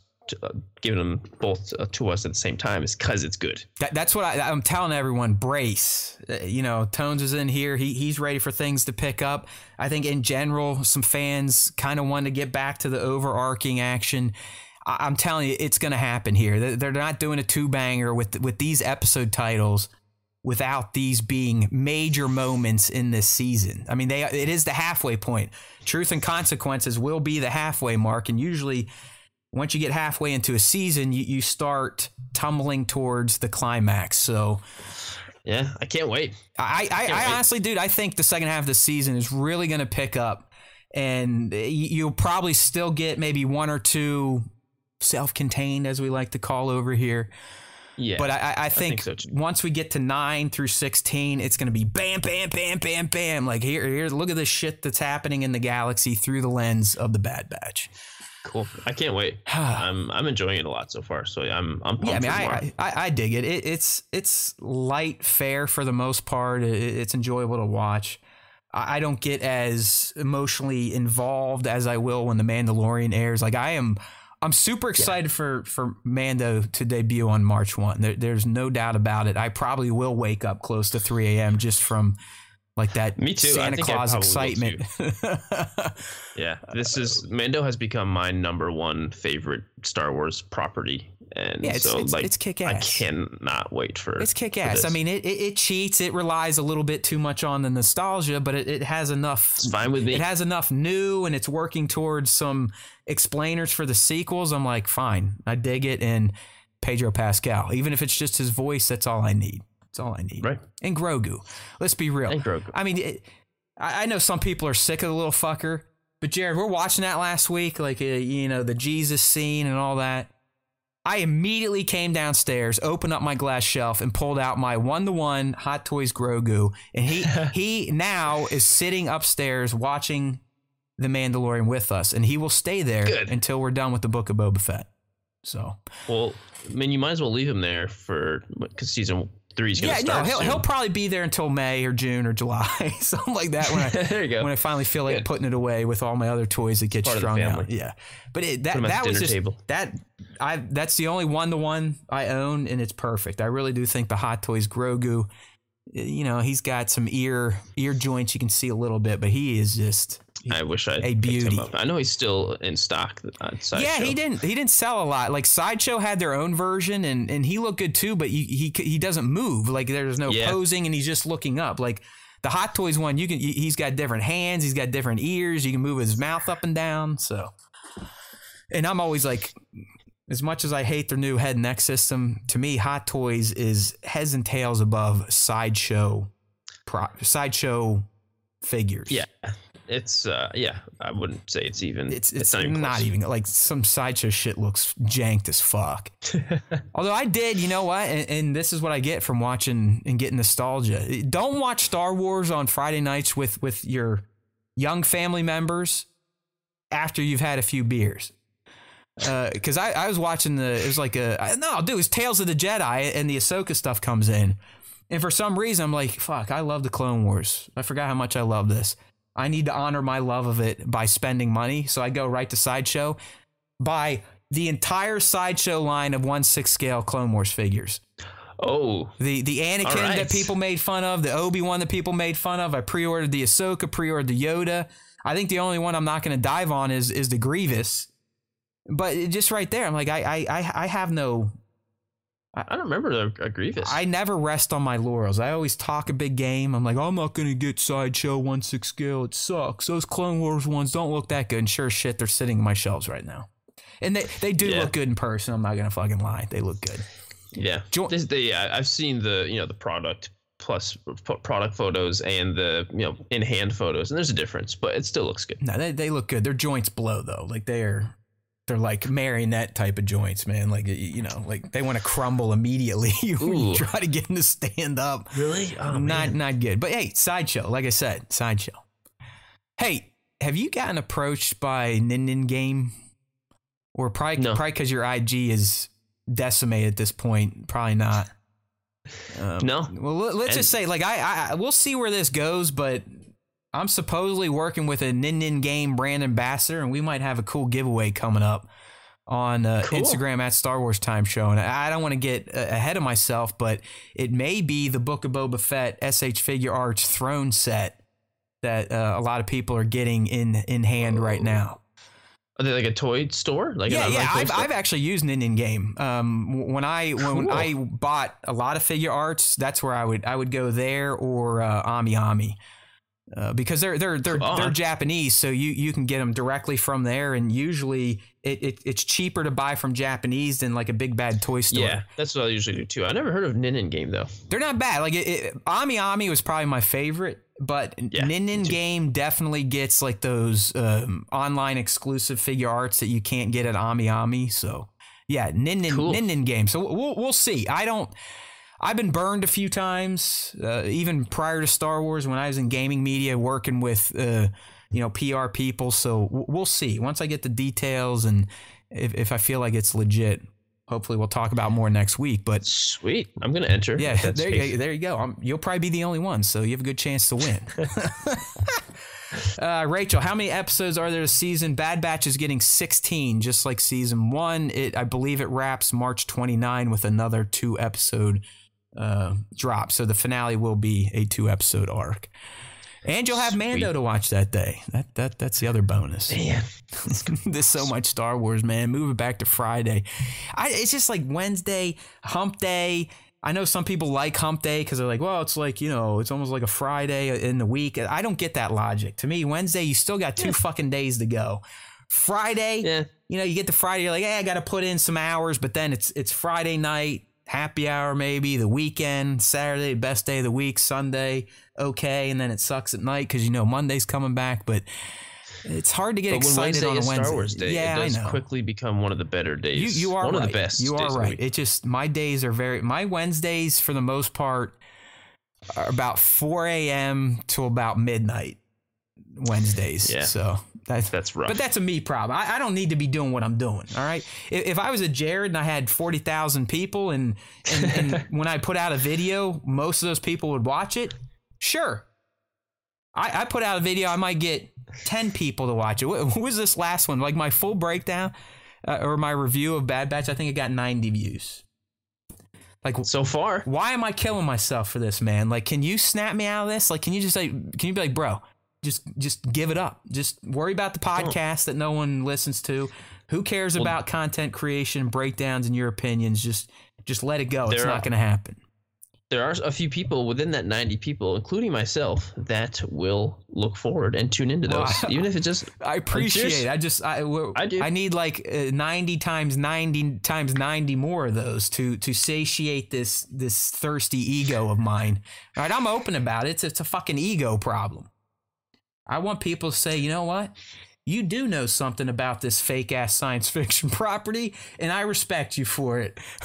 But, see? They will. Sometimes you get a little Dr. Phil on the Star Wars Time Show. You never know. I am a man that believes in talking about my feelings and emotions. So that's good. Call me woke or whatever you want. That's how I operate. That's good. I actually had some thoughts on this Hogwarts Legacy controversy, and I don't want to get into it. So let's just say this. I on this show, if you're a longtime fan, you could definitely accuse me of sometimes railing on the far right and some of the stuff they get into. Hogwarts Legacy, I think this is an example of the far left getting a bit out of bounds on the controversy. I'm not going to go much more into it because it's a touchy subject for some people, and I'm not trying to get canceled. But just look it up. Look up Hogwarts Legacy review controversy, and you'll kind of be taken down the path. So I'm sure if you go on Twitter, you'll find. Oh my God, dude! There's people that are streaming it that are getting essentially swatted by the community because they're streaming Hogwarts Legacy. And again, without getting into it, here's the overarching deal. There are gaming sites out there, gaming journalists that are putting up a big stink about Hogwarts Legacy because it's Harry Potter IP, which means J.K. Rowling, who has some pretty shitty opinions, benefits from. So they're on a crusade to essentially sink the game to not give J.K. any more money. But I'm someone thinking like, what about those poor motherfuckers that spent 3 or 4 years developing this game? Hundreds and probably in the thousands, working 80 to 100 hours a week, killing themselves to make it, dumping their everything into it. And now you have the media trying to sink it on in my opinion, a virtue signal. And I'm someone that, listen, I'm for everyone loving whoever they want to love, doing whatever they want to do to make themselves feel like themselves. Okay. But I'm not a fan of killing people's livelihood based on a social subject that you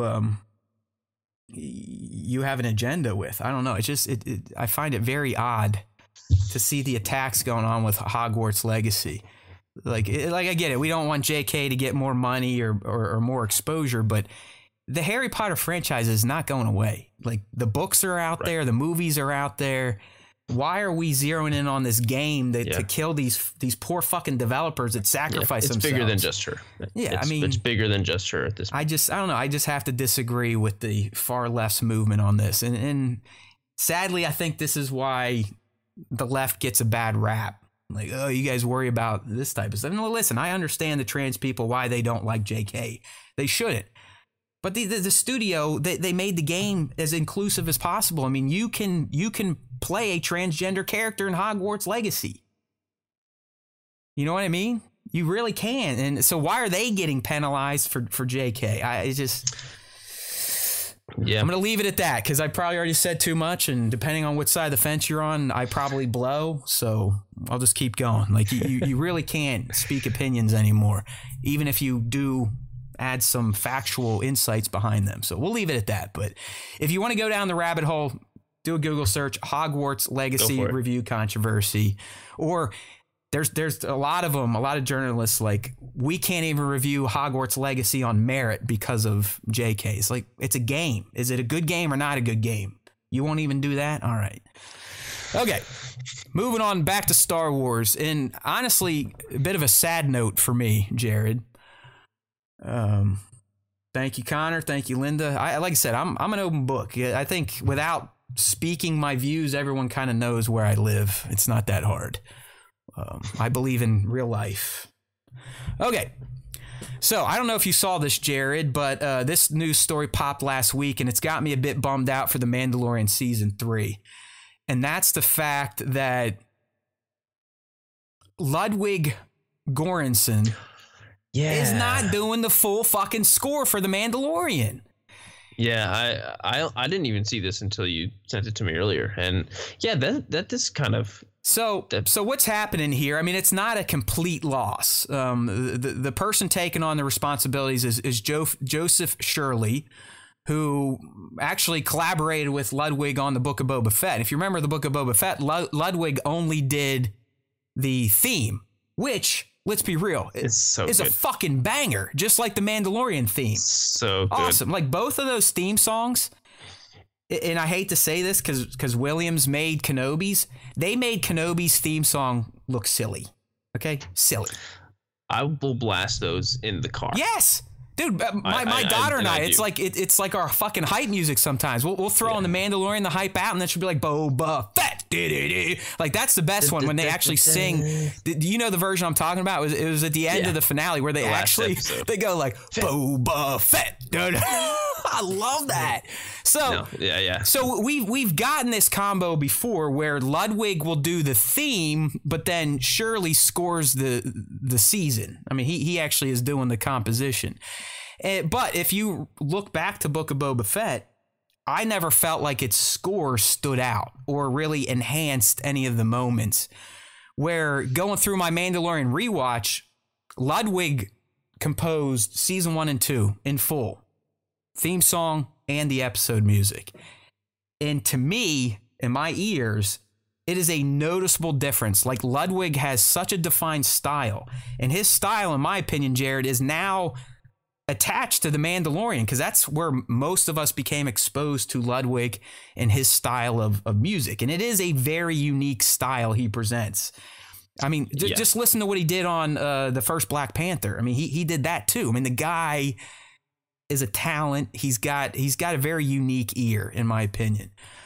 So I'm a bit concerned that some of the moments in Mando season 3 might not pop because we're not going to have that very iconic Ludwig sound behind it. What do you think? There are a couple other, at least one other like theme that I can think of off the top of my head from the Book of Boba Fett. So that, which I do like. So what I'm hoping is this guy has collaborated and worked with Ludwig in the past, and it was with the Mandalorian, so he understands the feel and the overall whatever for the way the score was made in the last two seasons, and hopefully he'll be able to take that and use it and still bring that same feeling that Ludwig would have whatever brought. So I don't know. I'm thinking that, you know, since he's worked with him so much, he'll still be able to bring something in and make it still something recognizable and great for season three. Yeah, I mean, listen, we need topics to talk about, so I am making a mountain out of a molehill. Don't get me wrong. I mean, Joseph Shirley is no scrub, and I'm sure it's going to be fine. But I wonder if Mando season three ultimately feels a bit different because of Ludwig not being involved in the actual episode scores. And just kind of, obviously they're going to roll his theme song. I mean, that would be an egregious move if they change the Mandalorian theme song. Like you can't do that, right? You can't touch that song. No way. And I'm sure it won't be, because that's such a, it's iconic at this point. Yeah, they go hand in hand. They're in tangent with each other, Mando and his theme, right. And they use that in the Book of Boba Fett too, to kind of like say, "Hey, Mando's coming! Oh, yeah. Let us play it." Yeah, do do do. So, yeah, they play the little whistle or whatever it is. So I don't think that's going away. And I think who knows? Maybe this guy, I can't remember his name, and maybe he'll impress us, and it'll be really great. But I think a lot of the real spirit of the score from the other Mando seasons will be there. I think he knows. I hope so, because I like you, I do feel Ludwig achieved a John Williams feat in that he was able to get Star Wars fans kind of like Pavlov's dogs to, as soon as they hear that theme, they'll either start humming it, singing it, performing to it. Like I like, for some reason, my arms just start go up and down, you know, like I'm at a rave, I'm doing the gaffy stick. Yeah, the Jersey Shore. No, I'm doing like the Jersey Shore, like the fists in the air, like the do, like I'm punching someone above me, you know, and it's similar to a lot of the themes Williams created. I mean, the opening crawl, all of us will immediately pop up and be like, okay, where's the yellow words? Or the Force theme. Some of us may start crying immediately, like myself, or Luke's theme, Leia's theme, Yoda's theme. I mean, I'm not musical, but I could hum every one of those fucking themes to you without needing to re-listen to it. And Ludwig, in just, you know, two properties, has achieved that with The Mandalorian and the Book of Boba Fett. And that one episode of the thing they put on Disney Plus, the documentary thingy about Mando, what's it called? It's not Behind the Magic, but one of those things, stuff. But the one episode about him, about Ludwig and him, and that was so cool, and I remember being so impressed. Yeah, dude, he's one of these people, awesome. Like he's got the umlaut on his name. I mean, anyone that has an umlaut in their name, they're automatically fucking cool. Like two dots over an O or a U. Like, come on, that's fucking rad. His name's Ludwig, and he just seems like he's almost from a different planet, you know? Like he just, to me, I see him sitting in like a yurt, and that's where he composes. Like that's where he makes his music. Like he's just in a yurt somewhere with not a lot of amenities, just his tech that he needs, you know, maybe some medical marijuana or some mushrooms, and just having himself a time. It just, I don't know. We'll find out March 1. We should get Ludwig's theme, and then we'll see if Mr. Shirley can kind of pick up the slack with the actual score for the episodes, because it will matter. I mean, to me, music and Star Wars probably goes hand in hand more than any other property. And by hand in hand, I mean music enhances Star Wars more than I think music enhances other properties. Yeah, you're so 1,000,000% right. You know, I mean, can you think of any other mega franchise where you're like, oh yeah, their music is memorable? I mean, the only one I can think of is like the Avengers theme song, and that's about it. Yeah, you could play Star Wars music to anybody, and I mean not anybody, but 9 out of 10, 99 out of 100 people in the whole world, and they will know, oh, that's Star Wars. Like it's just like it's iconic. So good for Ludwig achieving that status already. Hopefully he'll come back and not leave for good. I mean, to me, he should score the theme for every fucking show at this point in time. I'll give you Andor. That was a pretty fine opening theme, especially the way he would slightly tweak it every episode to kind of fit the episode's tone and sound of its music. Yeah, it was good. That guy didn't stick with me as much though. Yeah, that guy's up there too. I forget his name, so clearly he wasn't that fucking impactful. Yeah, the Sabersmith Bad Batch music is good. He's no joke. Kevin Kiner is the the composer for Bad Batch, and he's done a great job. You know, last week we talked about some of the best parts about the adventure episode were those very Indiana Jones-esque musical themes that kind of weaved in. So I agree. Episode 3, fantastic score from Kiner in that the Cody and Crosshair episode. Great stuff there. Yeah, Harry Potter, I agree. Jurassic Park, Indiana Jones, Lord of the Rings. Bing, bang, boom. He's right. Connor's almost all John Williams too. Yeah, that's right. I mean, Jaws, James Bond. Yep. Yeah, good stuff. All right. Thank you to the Peanut Gallery as always. Okay, for those of you, Jared, they're going to fly you out. I've always found this funny that you like work with European brands that we have in America, but the American wings, like, right? Because you like do Funko and Hasbro stuff for European Funko, not for American Funko.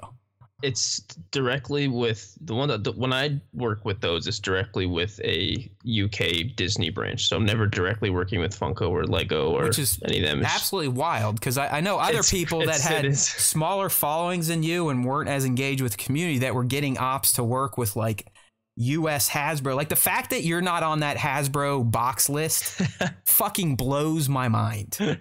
Blows my mind. Right. I mean, good for Work More or Less, good for Black Series and Plastic Action and Swift Picks, but they're all great. You are like the ambassador for toy photography, though. I mean, you are in it every day trying to teach, expose, all, you know what I mean? Like, I'm being serious. Anyone here that follows you, they know what I'm talking about. Where those guys, like the early guys, you know, some of them, they're doing it professionally now, like Black Series. He does shit for the Ducks, Anaheim Ducks, Plastic Action's doing stuff for Microsoft. So cool. But, you know, Work More or Less, he's kind of like me. He posts when he can, and he's posting gems. He had that Pepper's Ghost thing with the turtles, was great. But I feel like the way you are constantly interacting with the community, which you would think a brand ambassador is, that Hasbro would be like, hey, this dude that's got 70 or 8,000 IG, who knows how many Facebook, who knows how many YouTube, maybe we should start sending him the box because he's going to fucking take everyone, open them, and do cool shit with them. But it never happened. I always thought it was just like they got their guys that they got and that they know and trust and have been doing a great job. And they got their guys. Yeah. And that's what I mean, well, hey, dude, if I ever ran a toy company, I would go to someone like you. And listen, I'm not talking shit on those guys. They're all my heroes too. I learned a lot from all of them. Same. But Jared really dove into the community side of this and has been a voice since day one. And you would think that's who you want hawking your goods, is all I'm saying. So there's a reason for this. We got the next lineup of celebrities headed to Star Wars Celebration, which is over in Europe, in London. Are you attending this? Do you think they're going to fly you out? No, I've never been to Star Wars Celebration. I would love to go. You get your contact to hook you up over in the UK, bring you over. Maybe I'll send a quick email. Yeah. That would be so cool. But I doubt it. So I've always wanted to go. We've been you have to go once, but I think people have never been. You've probably built it up to something in your head that will never live up to what it really is. Really? Yeah. I think I'll be interested to see what Tone says when he reports back later this spring, because I believe he's going to his first, and he's taking his sons, and he's already starting to see like some of the shittier sides of Celebration, like how expensive autographs are, how many queues you're going to be waiting in, just lotteries, and will you even get to see any panels? So I'll be interested to see what he says, because listen, I've been to a bunch of them. I went to the second one ever, and it's turned into a machine. I mean, it's a monster, and if you're not winning lotteries for panels, you're basically just going to the show floor every day, and the show floor gets old within about 2 hours. Really? Yeah. There's only so many toy vendors you can look at and be like, yeah, I saw you on Friday, and there you are again Saturday, and there you are again Sunday and Monday. It's like, okay, hey, I saw that cosplay yesterday. It looked great then, but I've seen it. You know what I mean? So I'm a negative person by default, so don't listen to me. Maybe in 2024 they'll do it in New York, and then I can just drive on over. That would be nice. That would be nice. My favorite is still Celebration 2 in Indianapolis. That's where they did like the first 2 or 3. And then I'd say next would be Chicago, but the only reason Chicago sucks because they held it there in the spring in Chicago, so it was like fucking snowing, and trying to walk to the events or even catch trains. That blew, yeah. That blew big time. All right, so some of the latest round of celebrities making their way to Celebration to hopefully convince you to spend a ton of money to get their autographed. Are going to be Gwendolyn Christie, okay, so right. Brienne of Tarth, a.k.a. awesome. Captain Phasma, everyone's favorite Eunice. I met him once. Is that how you say his name? Is it Eunice or? Eunice. Yeah, Eunice. Yeah. Eunice Sutomo or Tomo, a.k.a. Chewbacca or any other tall character in that Lucasfilm needs, and Ming-Na Wen, Fennec Shan herself.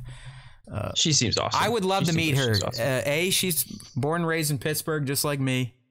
B, she's a fucking Star Wars dork like us. And yeah. C, she looks like she's 30, and I think she's in her 50s. And B, she just seems like she'd be a cool person to talk to and not treat us like we're peons. All right. Yeah, she seems great. So some other guests, and one, I will say, has been a guest of the Star Wars Time Show. So how's that? We get the Star Wars Time Show also gets Celebration guests. But we got Aiden Cook, who played Dr. Quadpaw in Andor. Two Tubes, everyone's favorite secondary character in Andor and Rogue One. And Baba Joe in The Force Awakens, and Bulio in Rise of Skywalker. So a character actor. And then the one I just teased, our buddy, friend of the show, Mr. Silas Carson. Yeah. A.K.A. Ki-Adi Mundi and Newt Gunray. So cool. I was happy to see awesome. Man. I was like, sweet, Silas is getting out, because when we talked to him, I think we talked to him way back in, is either 2020 or 2021. He was our first like legitimate worked on Star Wars guest. So, I mean, I was nervous. But I think it turned out great. Make sure to check it out in our catalog. It's up there on YouTube somewhere.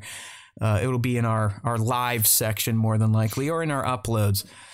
But he was a great guy to talk to. He was open. You know, he talked about his career, what led him to Star Wars, what his experience on Star Wars. So I'm glad that he's cashing in, because people like Silas, like you need to do this. Like this is how you benefit from playing a side role in Star Wars the rest of your life. I mean, these people, I'm not kidding, man. They can tour cons and make $6 figures plus. Really? Dude, that's sometimes crazy. Their appearance fees are $5 figures just to show up. Like, maybe not Silas, but like a Katie Sackhoff or, a Ming-Na Wen, like, hey, just to sit for autographs, $20,000. Okay. All right. I'll do that for 4 hours and talk to these, That's awesome. I was curious about, like, how well do these people actually do doing this? Dude, there's a reason you see a lot of old Star Trek actors, a lot of, some of the Imperial officers from Star Wars. There's a reason you're going to see them at every fucking con on the planet, because you make dough. I mean, the Shatners of the world, I think that they can charge like $100 an autograph. So on top of appearance fees. So I'm glad Silas is out there. And then finally, Matthew Wood, who's been he's done all sorts of shit with Lucasfilm. He used to be a sound guy. Then he got into doing Grievous's voice, because one day George was like, hey, what would he sound like? And Matt just happened to be there. And, he's played multiple voice roles since then. And most recently, he was Bib Fortuna in the Mandalorian's Stinger when Boba Fett shows up and gats him. Right. Right. So there you go. 6 new people that they're already joining, the likes of Hayden, Katie, James Arnold Taylor, Mads Mikkelsen, Dennis Lawson, Anthony Daniels, Ashley Eckstein, Matt Lanter, D. Bradley Baker, Giancarlo Esposito, Vivian Learbear, and Indira Varma. Like, good for Vivian. The fact that she's out, she's making movies, and she's touring the cons. Like, this kid's going to have multi-mills before she's like 13 years old. You go, Vivian. You go. The thing is, I hope she can make the jump, you know? Or that she makes enough and she feels satisfied that she just invests her money well and lives out her life the way she wants to. Yeah, me too. But it's a very rare that someone, even with her skills as good as she is, that they make that jump. It doesn't happen. Real quick before we move on, Giancarlo Esposito. Have you watched Kaleidoscope on Netflix? No, but I have seen it on there and been like, interesting. It's excellent. Yeah. It's excellent. It's kind of like a choose your own order series where as long as you start at the black episode, it'll kind of spit you out randomly into one of the middle episodes. Like apparently the only rule is you have to start at black and you end at white. But in between that, you can watch episodes in any order. And the reason I'm talking about that is because Giancarlo is the star. And once again, the dude, he's a chameleon. Like he is so good. Just such a great actor. And I didn't even know he existed until I saw him as Gus in Breaking Bad. And that's when I realized, like, holy shit, I love this guy. And then, you know, he got like a role in like a big NBC show that made it 1 or 2 years. It was like about an apocalypse and no energy or something. And, you know, obviously he showed up again in Better Call Saul. And they fleshed out Gus even more. And then naturally he made his way to Star Wars. But the guy, it's like anything he's in is just great. And I don't know if it's Giancarlo or he just knows how to pick the right projects. You know what I mean? Like, is it him? I'm sure it's both. Or is he and his people just good at choosing projects? I'm sure. Yeah. And he's great in The Boys too. Like, yeah, another one. See, I mean, he's dude. Yeah. He's become even more interesting in the most recent season of The Boys. And you heard it here first. I think Moff Gideon will probably have some of the more interesting non-Mandalorian narrative stuff in season 3. Yeah, I agree. He's been teasing us that Moff he's got plans, and it sounds like even being incarcerated may have been a part of them, and that he's trying to get all these other power players out there to listen to him and his plan and his idea on how to return the Empire to glory. So I think he's going to be playing a pretty big role, and it's just going to enhance season 3 of Mando with him being in as many scenes as possible. Yeah, I'm with The Empire Strikes Again 100%. They said, just like Pedro, pretty much everything they're in is gold. It's true. Yeah, it's so true. Digging it. These Latin men, they got something in their system, you know. They're just damn good. All right, dude. Well, this takes us, I believe, to the SWTS fan segment. That's right. Oh, heck yeah! It's that time of the episode to dedicate some love from us to our fans. So the way this works, we have a two-pronged affair to get into. We have the question of the week responses, which we post every Tuesday, or as close to that day as we can get, on Instagram at Star Wars Time Show. We'll put it in our stories, and then we'll put the prompt in our profile. Your job is to hopefully allow IG to show it to you and then to respond. And it's rough because, Jared, you know this very well. You're on IG. And at one time, you had that mega following before some fuck faces screwed you over. You know, if we ever find them, I'll make sure to choke them out for you. That'd be great. Or at least put my thumb through their eyes. But, you know, like sometimes you'd send out a post and the engagement is just vomit. You know, we're not huge. We got 15,000. But the question of the week, I looked at the insights. It went to 500 of our 15,000 followers. 500 people saw it. Yeah. So if you want to see the question of the week, sometimes you may have to like make us one of those accounts where you're like, hey, show us notifications or new posts. Then you'll get it. But your job is to respond to the prompt, and then we will pick some to discuss on the show and maybe make fun of you or agree with you. But it's always in good fun. So let me go ahead and get the questions pulled up. While we have new Star Wars, the question is quite simple. It's, did you like or did you not like the most recent episode of New Star Wars? So this week's question was, what was your favorite or least favorite part from the Bad Batch S2E6, the Wookiee one? All right, so the Wookiee one. I feel sadly, Nick's not here to do this, and this is my favorite part of the show. I don't know why. I love listening to Nick either stumble reading people's horrible English or him fucking up their English that is written okay. I love it. So I'll do my best to fill in for Nick. First one we got from Ripik Tan, who also is a top five honoree this week. But Ripik replied, "Great episode, seeing Gungi." So he doesn't know. It's just with an I, my friend. Call his lightsaber with the Force was an awesome moment. We agree. It made our top moments too. Yep. Also, catching some Wookiee ways of living in the village was just so cool. It's like Ripik almost watched my fucking video like a fan does. Right? Those were two of my three top moments right there. So, or maybe you just read Ripik's comment before the show and then cheated. Just built the whole show off of that. I cheated. And I went back in time and did my video last Wednesday, flux capacitors and all that fun stuff.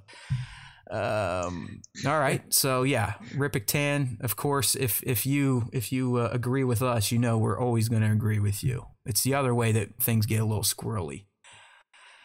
All right, here we go.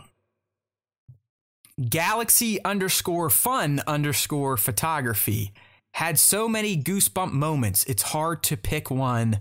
Laughing out loud with tears emoji. All right. Well, Galaxy Fun. That's great. Had some fun with Tribe. Here's our boy Tones 1138. Decent episode. Definite Avatar vibes, and great to see the Wookiees back in action, including Gungi. Nice to see he survived Order 66. ... But yet another standalone episode which didn't advance the whole storyline, unless it's going to run like Mando S1 and the Batch come back to ask Gungi for help on a bigger scale. A little bit, Tones. Right. I do, like I said, I made my case today. I laid down my opening arguments that the reason this episode wasn't completely standalone was the fact that it does seem to me that the Batch finally made the choice on their own, not because they had to confront the Empire in the name of righteousness.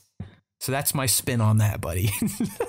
Yeah, and then I think it's cool to see some stuff that's contributing to the overall just Star Wars. Now it makes me think about, okay, well, now we know another Jedi that was around during this time, and I think that's really cool to know. And I'm like, what was he doing this whole time? Did he just chill on Kashyyyk? Or like, you bring up a great point, because I'm all about retconning Order 66 and the idea that it eliminated the Jedi. I mean, it's been happening since George's days. But I think they may get themselves in trouble, because you are right. Now that we know Gungi is alive, how do we handle him? Why does he never show up? How does he not run into Cal or Kanan or Luke or Ezra or the Rebel Alliance? Does he just sit idly by as the Empire gets worse and worse and worse? These are things that they may have to answer. So Tones may not be wrong. I don't know if the Bad Batch is going to be the one answering it. Yeah, and even if they just said like, now Gungi just lives on Kashyyyk that's all. And that I'd be like, okay, that's fine. But I think what you're still saying is that you still need to hear at least that. You're not just, let's leave it open-ended. I am still definitely wondering it. I definitely am just thinking about that. It is a valid point. It really is. I mean, the more I think about it, it's the same argument I used on Commander Cody when people are like, what the fuck? He's gone and we're never going to see him. Like, no. Like, he's too big of a character to just deal with off screen.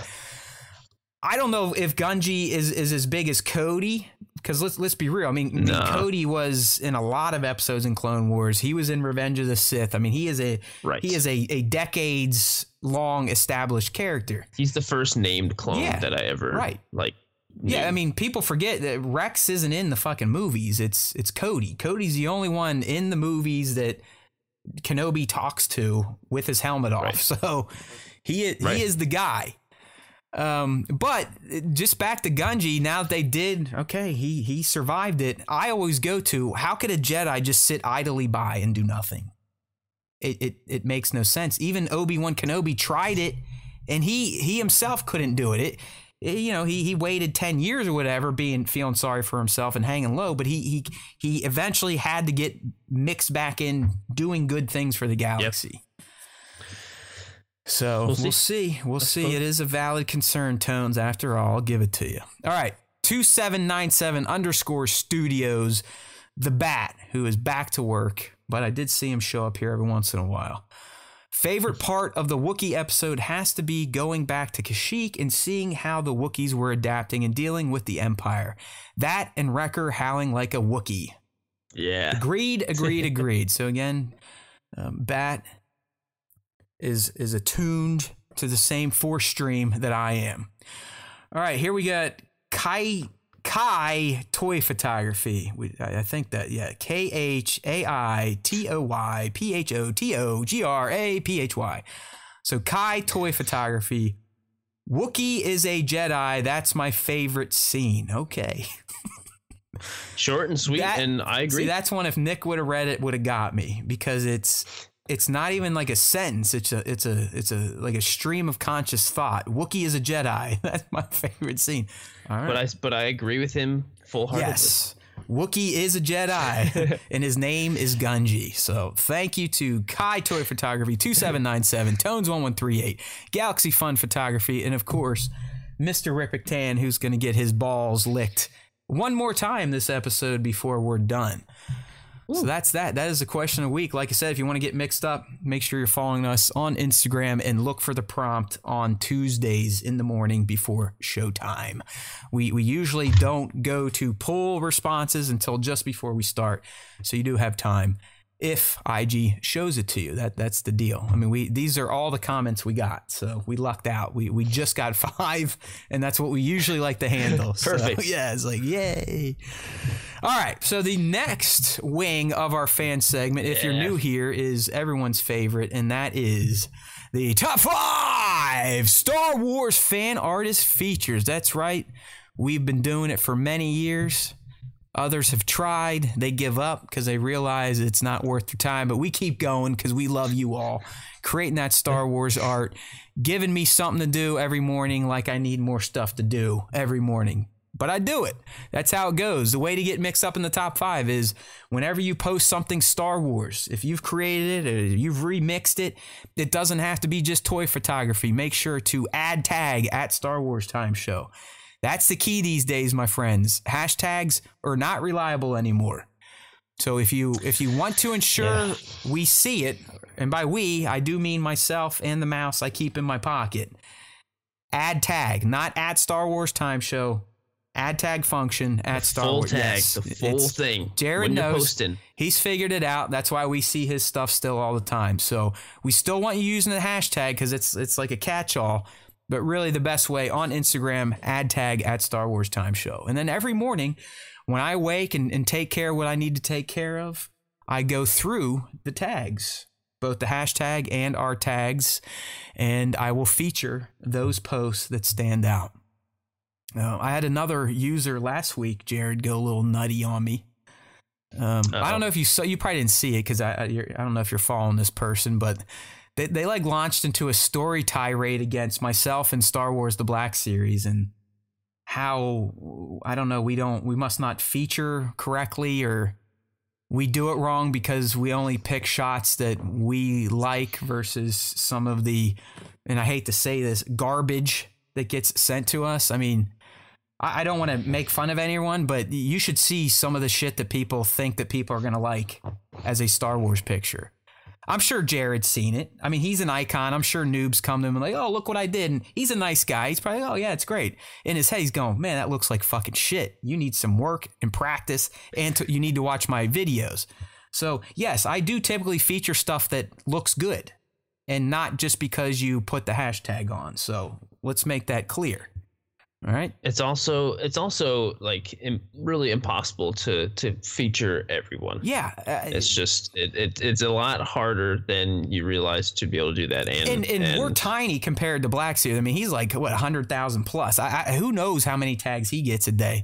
But even our little shit show, I mean, there's some days that we're talking 40, 50.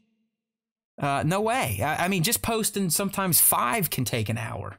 Because I got to look through them all. I got to copy them using a fucking ripper. I got to post them. I got to put comments in. you know, well, and I get it. It has benefited the Star Wars Time Show. Like, I don't want to be like, oh, we feel bad for you. I mean, there's a reason we started doing this shit. I'm not stupid. I knew it would be a good way to loop in an audience and hopefully get them engaged. And that fucking failed because no one gives a shit. But there's really been some angry motherfuckers that just do not like the way we feature. It's like, I don't get it. It's like, what do you want me to do? Like, you want me to fucking give you a reach around too? I don't get it. You're not featuring small accounts because they suck. Okay? I wouldn't feature my own work. I think I'd feature my own work once because I don't think it looks as good as shit I do feature. How's that? But I'm sorry, man. I mean, you know it. I know you're not going to say it because you are an ambassador and you shouldn't say it. But there is some grade A crap that gets posted in the toy photography community. Like shit. Awful stuff that my daughter could do with a cell phone. And I'm not ragging on you because I know everyone's got to start from somewhere, and mine looked like that too. But it seems to be sometimes those are the people, Jared, that are like, hey, fuck you, I'm awesome. Like, look at this shit. Why aren't you featuring me? They're the people you would see on like American Idol, like, oh, my family said I'm great, and they'd start singing. They're like, oh, say can you see?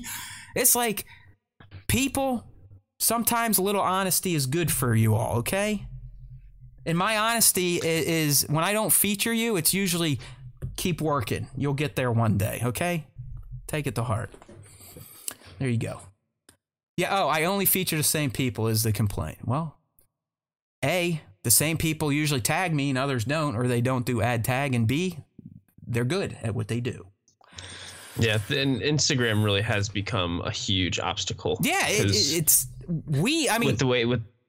even when we feature, people hardly even come. It's all a mess. I hate to say it, but I do not think Instagram is a platform where you're going to make your name these days. Okay, it's those heydays are gone where the algo actually worked in your favor and people would look at your shit. All right. Sadly, you got to start doing what the AI wants you to do, and that's make short form content that looks like shit. People these days want rudimentary produced content. Am I wrong, Jared? No, you're it's unfortunately that's just if you are looking to grow on you gotta the reels. I mean, reels, dude, there's sometimes you'll look at a reels, right? It'll have like 85 watermarks and generic text. The film's all grainy. There's zero production value, and it's got 20 million views. It's like, I know. It's like, dude. I mean, I'm not saying my stuff is highly produced, but I put thought into it, graphics and. 90 people, who cares? Oh, it's 2 minutes long. I don't have the attention span for that anymore. I mean, that's where we're at. The AI knows what the humans are clicking on, and it is short form content that has zero production value and is the 720 by 1980 aspect ratio. So it's just a big tall column. Like, that's what humans do with their lives, and I'm one of them. Are you a scroller? Like, do you get caught sometimes in like a real scroll? Oh, definitely. Yeah. That's what the code is meant to do. Like, we are being controlled by the AI already. Get used to it. Yep. MJ is right. Modern IG rewards non-effort. I mean, some of the biggest Star Wars fan accounts out there. I mean, people might accuse us because we feature other artists' work, but they'll just steal like TikToks and highly produced stuff and just reskin it on theirs and be like, oh yeah, credit this person. At least when I do that, I'm remixing. So it's just, I am adding to the content. Like, my dumb face is next to the content and I'm staring at it or making funny faces. So I'm adding a little bit. Yeah, that's good for everybody. Yeah, I'm adding a little bit of my own to it. I'm not just stealing someone's work and posting it, but that's look at some of the biggest Star Wars accounts out on IG. That's all they do. They don't produce their own shit. They just steal it. I produce my own shit. I feature accounts, and yet I still get dick kicked. But thanks to the Discord family or the Discord army last week, they took care of the individual that I was just talking about. All right, let's have some fun. Sorry about that shit. We got some fantastic shots on here. I don't like getting negative and talking about me too much and behind the scenes, but here we go. So like I said, I feature him throughout the week, and then usually my man Nick, who is sitting in Jared's seat or usually sits in Jared's seat, will pick his top five on Monday and release them. But this week, all duties fell on me. I hate doing this, Jared, because I like coming into the top five, not knowing who Nick picks, and B, since I'm featuring throughout the week, I already am going to have my favorites. Right. So it's not necessarily fair. I could have picked for you. Next time I'll probably should, but I'm a dick. I'm lazy, and I kind of forgot about it when I put the post out last night. So next time I'll pick But you are right. We should have done that. All right. So here we go. Up first, one of my favorite Lego photography accounts on Instagram, and that is @MiloStuds. And what we are looking at here, if you're not on the live stream, it's as I believe Connor said in the top five posts on Instagram, this is wall-worthy Lego art. And I highly agree with that description from Press Pause Photography, because what this is, real quick to set it up for those not looking at the boob tube, It's a like a wide shot of Luke and Vader fighting on that walkway in Bespin right before the "I am your father" moment, and I believe the set he is using is the Lego Bespin set. I have it too. It has this walkway. It's fantastic, or it's just this the dual set. I think there's a separate one, but I think what makes it pop, Jared, is that there's a little digi-rama action going on where you actually have that. Yep. The background of the, that tunnel they were in on Bespin, or I guess Cloud City. Technically, they were in Cloud City. They weren't in Bespin. Still on Bespin. But yeah, dude, it's just a great shot. You got the competing red and blue lights to accent the lightsabers. And I don't know about you, but I find Lego photography charming as fuck. And it just always works for me. Yeah. And it's way harder than it looks. It's really hard. That just from my experience, like shooting Lego and minifigures is really hard. Have you tried it, or have you mostly just stuck? Yeah. Okay. Did you do the Sir Dork style, or did you try a little more contained? A little bit of, as much as I could. I had to do a few Lego stuff for some Disney work that I had done. Which is really cool, but it's hard, and just the way light reflects off of these little shiny bits stuff is way different than off of action figures. It's hard, and it's just so. This anytime I see Lego photos, I'm always impressed. And do you still predominantly do outdoor, just natural light setups, or have you started doing any studio stuff? I do some indoor stuff. Pretty often, but outdoor is always going to be my favorite. That's your deal, though. I mean, that's where you made your name. That's where you can bring out the blowtorch and the quarter sticks of dynamite and all that. Exactly. Yeah. Yes. Yeah, it's funny. Like when I asked, you did Lego, because you got to understand, if you've never seen Jared's work, his shots are.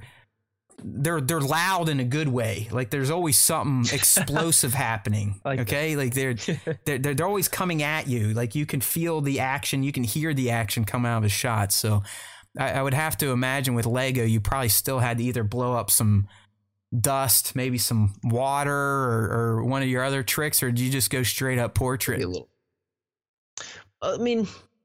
Whatever I had. Not usually when I'll do the stuff for Disney, I don't have that much freedom to blow stuff up. You don't bring the action as much as I would like sometimes, but they're usually very specific on what they want. Yeah. But it's just hard.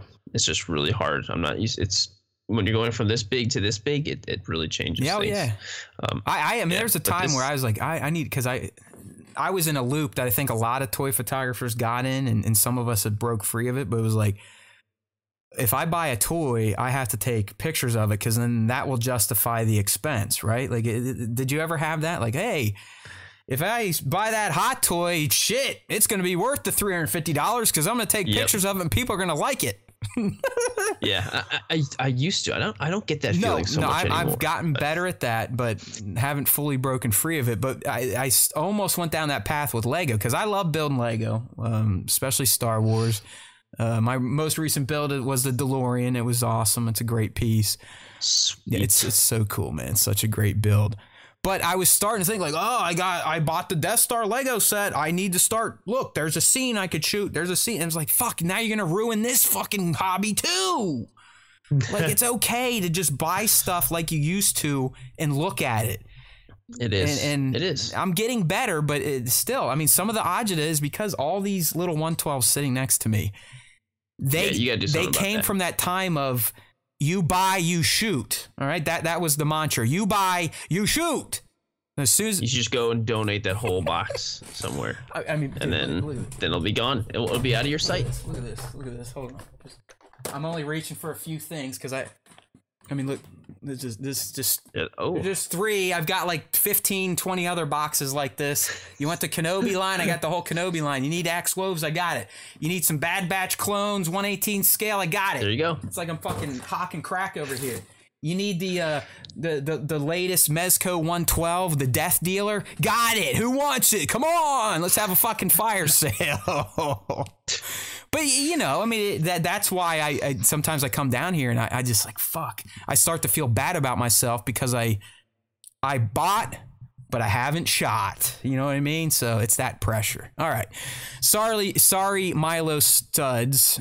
Didn't mean to take your thunder there. But the one thing I wanted to say about this shot was if Lego decided to make a Lego movie version of The Empire Strikes Back.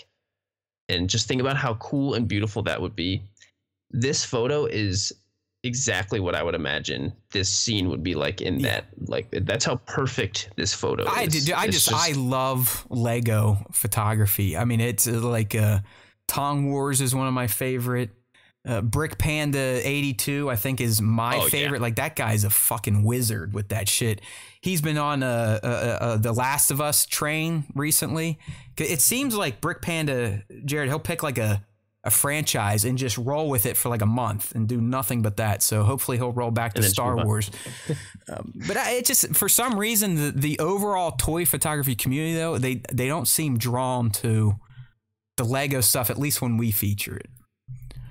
Yeah, there's definitely its own little pocket for sure, and I so much respect and admiration to people who can create stuff like this. This shot's amazing. I love it. That's a great shot, but it's another one. It's like, man, I wish I shot Legos. It's one of those deals. Like, man, I wish I was doing this. I got them right behind me. Maybe after the show, break out the cannon. You never know. Speaking of Lego and nerds, they just announced today a $500. Lego Lord of the Rings Rivendell set. Whoa. Yeah, that one might be tugging on me a little bit. Oh, definitely. Yeah, I need a project. I finished the DeLorean last weekend, so I'm ready for a build. I tend to like in the winter because I'm in the north like you. I'm in the shitty Midwest. At least you're in New York. But in the winter, I like for some reason building Legos over the weekend. Get a fire going. Throw on the Mando, open up a Lego set, just work through a little bit. Maybe have a beer. It's good stuff. It's something very peaceful about it. Do you actively build Lego or too much time as you're trying to build your empire? No, it's more just room for me, and I don't have that ultra passion to build, but I've done a few big ones, and it's really fun. Yeah, it's almost really, really fun. Therapeutic. At least to me, it's like I like being able to follow the directions and come out with a product at the end that does something for me. I don't know, like I'm old or what, but I just get impressed by the people who create the design for the builds. That shit blows my mind, man. It's like, yeah, who the fuck put together the directions guide? That's more impressive than me building it. It's like, that's what blows my mind. I mean, some suite or whatever, they're like, oh, yeah, you need one of these, one of those, one of these, one of these. Oh, there's a DeLorean. Yeah. It's like, what? It's like Lego Masters. I don't know if you watch that show, but that's another one. So they're like, oh, hey, you need to do this. And 12 hours later, they just out of their asses build something. It's like, what the fuck? Like, how do people think that way? Oh, well. All right, moving down the line here. We got to get out of here at some point, dude. Next shot. This shot's incredible. One of his best. He's been featured many, many times, but this is definitely a personal favorite. And if he ever wants to get rid of the TIE Fighter, I'll gladly take it, even though having Star Wars toys gives me heartburn.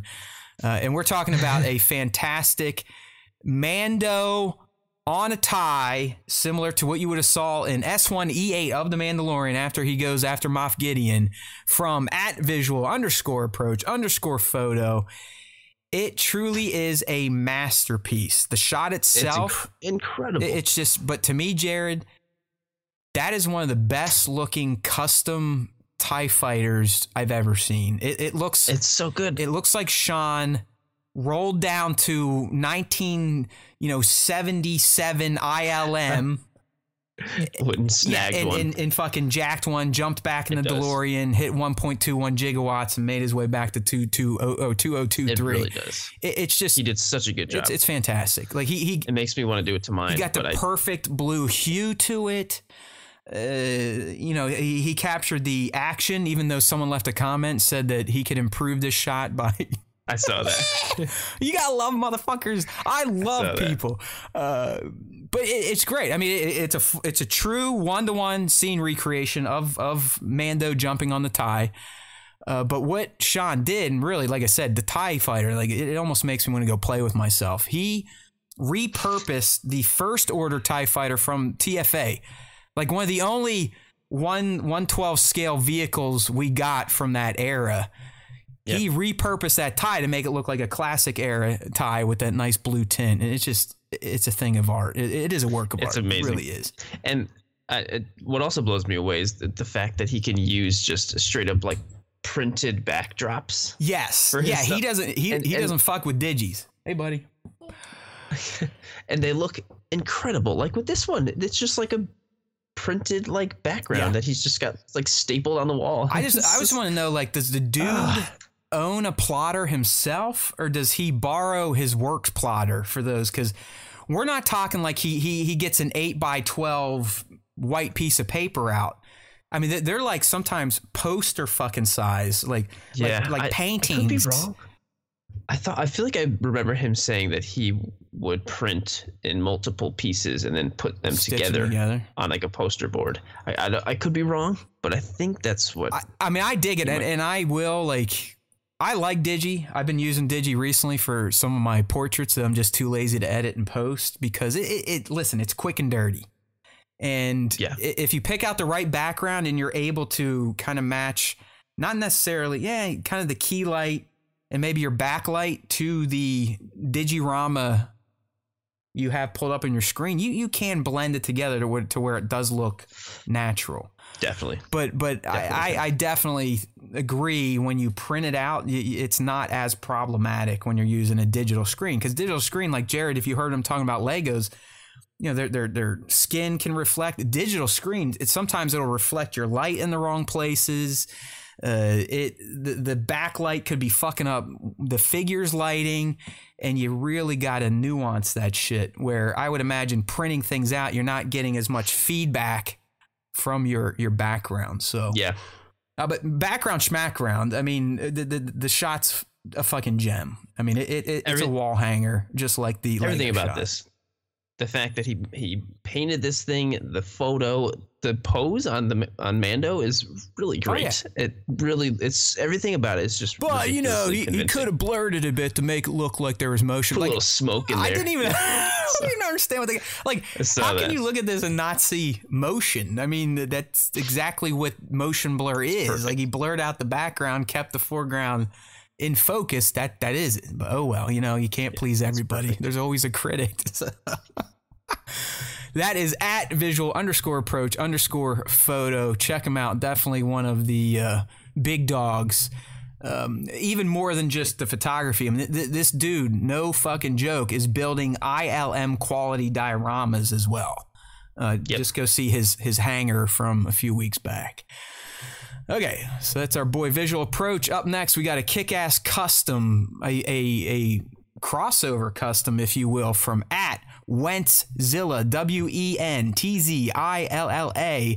And Jared, the reason this one really stood out to me, and Wentzilla is known to make some psychedelic, trippy, mishmashy figures. That's why I appreciate his account. Like he thinks kind of on a different planet, at least his style, and I dig that. And what we got here is one of my favorite of his mashup customs, crossover customs. So cool. It's so rad, dude. It is, I think, self-described Prime Trooper. So it looks like Wentzilla repurposed a stormtrooper's body and painted it in the colors of Optimus Prime. So, you know, like the legs, the cod piece, the stomach, and the upper arm armor are still like that whitish color, maybe a little silver. But then it looks a little silvery. The leg armor is blue, like Optimus's legs. And then this trooper has an Optimus Prime style stormtrooper helmet. And it just fucking kicks ass. Even the little scarf works on there, right? Like that scarf adds the little touch to it. Well. And it's so undeniably like, there's never like a time where you're looking at this and like, oh, is that? Oh, no, it's instantly, you know, oh, that's Optimus Prime. Oh, that's a stormtrooper. Exactly. Oh, awesome. Right. Like, you go in like that cycle of Transformers, Star Wars, Transformers, Star Wars, Transformers, Star Wars. It's Transformer Wars. All right. But no, this is awesome. And like I said, this is kind of Wentzilla's thing, doing really odd and unique customs. But I like that. I like the oddities that this creator comes up with. So it's super unique. Yeah. It's super. I've never seen. Yeah, like something really, really far out looks of like old Omega or like Warhammer style Star Wars. It's just crazy. I dig it. Tone saying, did we see his Conan vs. Predator shot? Yep. That was a visual approach photo. Another good one. Oh, my God. Yep. Amazing. Good stuff there. Buy a print. Send us the proceeds. Okay, coming up next, like I said, at Rippick __ Tan was going to get a double dose of ball licking this week because he was in the question of the week. And he happened to make the top 5 with this awesome Kit Bash Leia shot that he has. All right, so let's break this down for those that can't see here. I'll be the first one to admit, Jared, I'm not scared to admit it. I've admitted other creepy things on this show, such as my penchant for women with tendrils on their head and like bright green skin or orange skin. I'm into that type of thing sexually. And I have to say, I am now getting kind of hot and bothered looking at this Princess Leia figure that Rippick Tan cooked up, which is a mishmash of her mom. So you got like Padme body.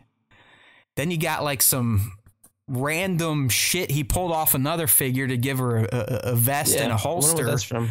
And then the best part, you got little Lola up there. So we're essentially looking at the 18, 19, 20-year-old version of little Leia that we saw in the Kenobi series. Yeah. It's almost like a teenage. Yeah. It makes me think of a teenage, but she's a Jedi also. Right. Yeah. So she's got her lightsaber is lit up, and it's just that pose. It's sassy as fuck. It's like she's standing there like, are you ready, boys? You know, like she's ready to just start fucking chopping up some stormtroopers. But I felt a little uncomfortable with how attractive I found this Kit Bash Leia. I will admit that. Clearly, no. Jared gets laid more than I do because he is not all hot and bothered over an action figure. But I genuinely am attracted to this piece of plastic, and I'm not afraid to admit that. It's a freaking sweet. It's just a cool idea. It's just a cool concept. Like it's a combination of so many cool different avenues. The head is Yavin Celebration, right? Right. Yeah, definitely. That's what I was thinking too. But the Jedi aspect and having Lola there, and it's just a cool like. All right, we're getting some insights here. I am TJ Williams saying it's Ara Singh's vest. So nice. We'll dig that. Oh yeah, that's and the holster may be from that comic book Leia recent release. You know where she's in all white and has like the robe. Yeah, Bat said Jared's not married yet. That's right. Yeah, Jared's still getting himself. You know, he's not his balls aren't filling up every week. What can I say? Like I said, I am a little creepy and I'm attracted to weird things. It's and part of the charm. And I'm definitely down with Rippick Tan's Leia here. As I said in our feature at Rippick Tan with a saucy Leia shot emoji. Heart symbols for eyes. Wow. Yeah. Like, hey now. Yeah, I'm a creep. Rippick's just he'll be extra proud that he was able to do. And I know he's a loyal listener, so I'm sure he'll hit me in the DMs and comment. All right. Moving on, I think this is our last one, and then we'll be putting this episode to bed. Thanks again to Jared Middleton for filling in for young Nick today, a.k.a. at sir.dork on Instagram. And is it just Sir Dork YouTube, or did you have this 730 on your YouTube? Either one will get you there. Good. So, yes. Give him a follow if you're not already. He is my man, friend of the show, loyal supporter, rock star. Thanks, man. Star Wars D&D-er. At this point, we might as well send him a hat and a T-shirt. Okay. I've got the hat. That's right. Still got my hat. I should have worn it today. He does have a hat. I forgot that. He got, I think, one of the hats that actually fit adults. All the other ones are smalls that are sitting in a closet somewhere that no one wants to buy. Really? Yeah. Okay, back to the top five and our last shot. And this is another fun kind of franchise crossover here. So and awesome. This one comes from @red_dog_5. And it is Indiana Solo, as I call it. So we'll break it down here. But it's essentially if Han Solo channeled Harrison Ford's Indiana Jones alter ego. So we've got The Force Awakens Han Solo in like an ancient Egyptian tomb. There's sand everywhere. There's a treasure chest. Great lighting, and the tones really feel like warm light everywhere, and it's really making the treasure kind of pop and shine. But so what really sells this shot and where you get the crossover in the Indiana Jones is that old man Solo is wearing a fedora. So obviously, if you got a fedora on any figure that looks like Harrison Ford, you just go Indiana Jones.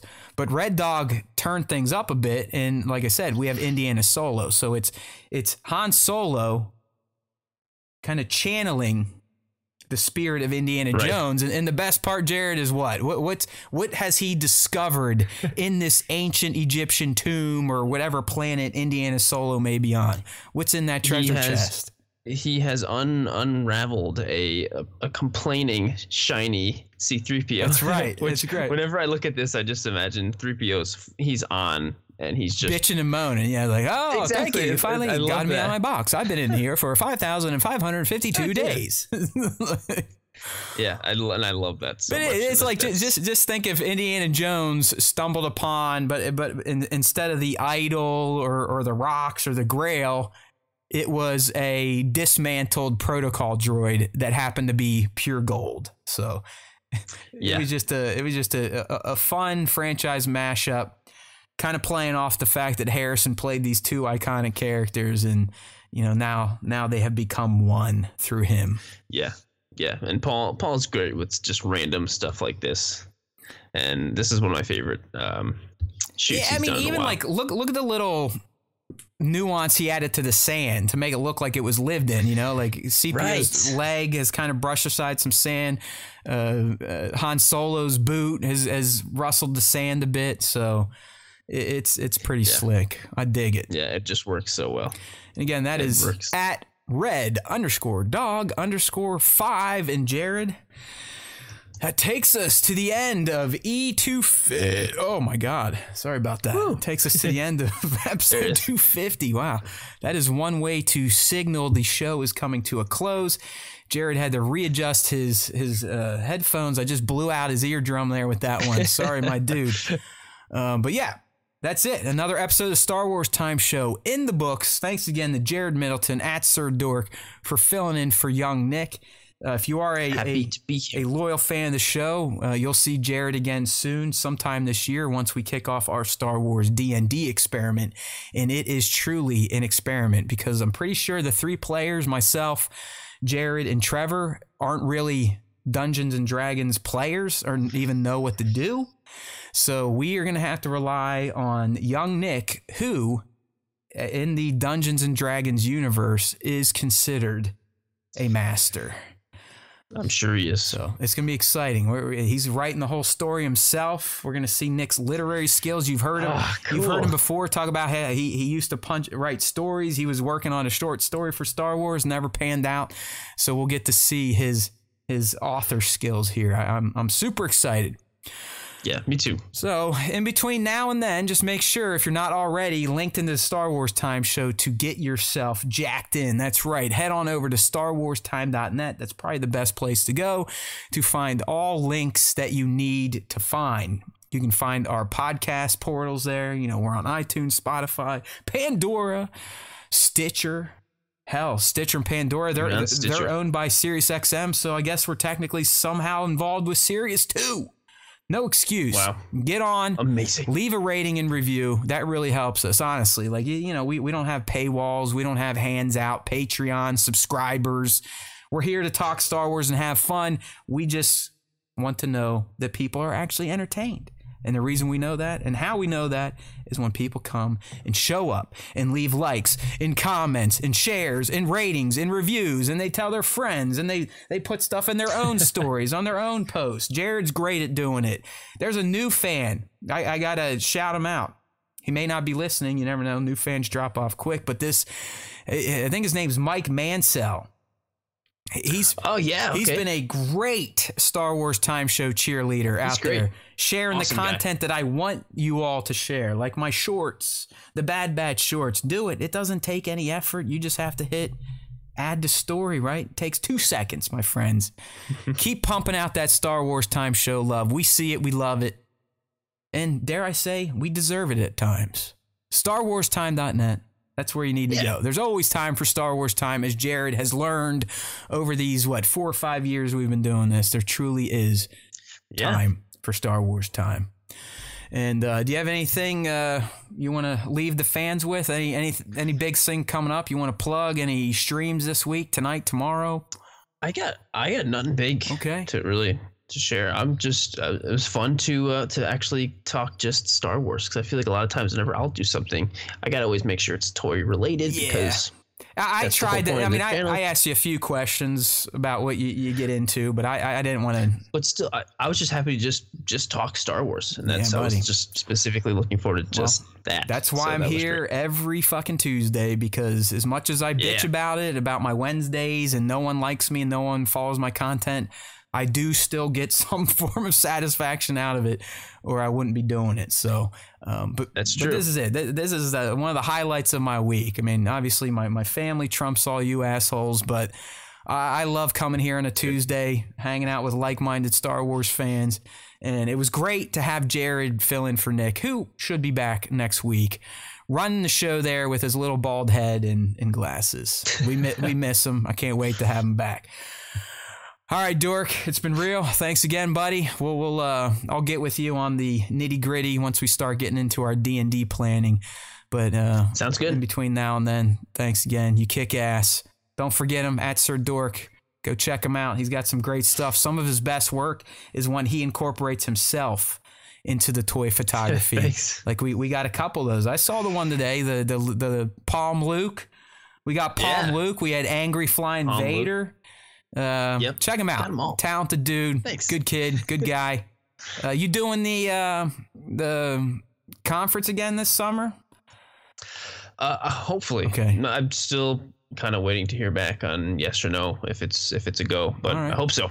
Yeah, I might take you up on an invite this year if you get it going. Last year I had the pass, and all right. I wouldn't have made it anyway, because it's literally the day I broke my leg was the day you guys had your little shindig. So it wasn't in the cards. Yeah. Wasn't in the cards. That was already that long ago. It's crazy. All right, everyone. I love you sometimes. I hate you a little bit, but I appreciate your time on Tuesdays. And don't forget, tell your friends, if you listen to the Star Wars Time Show, the Force will be with you always.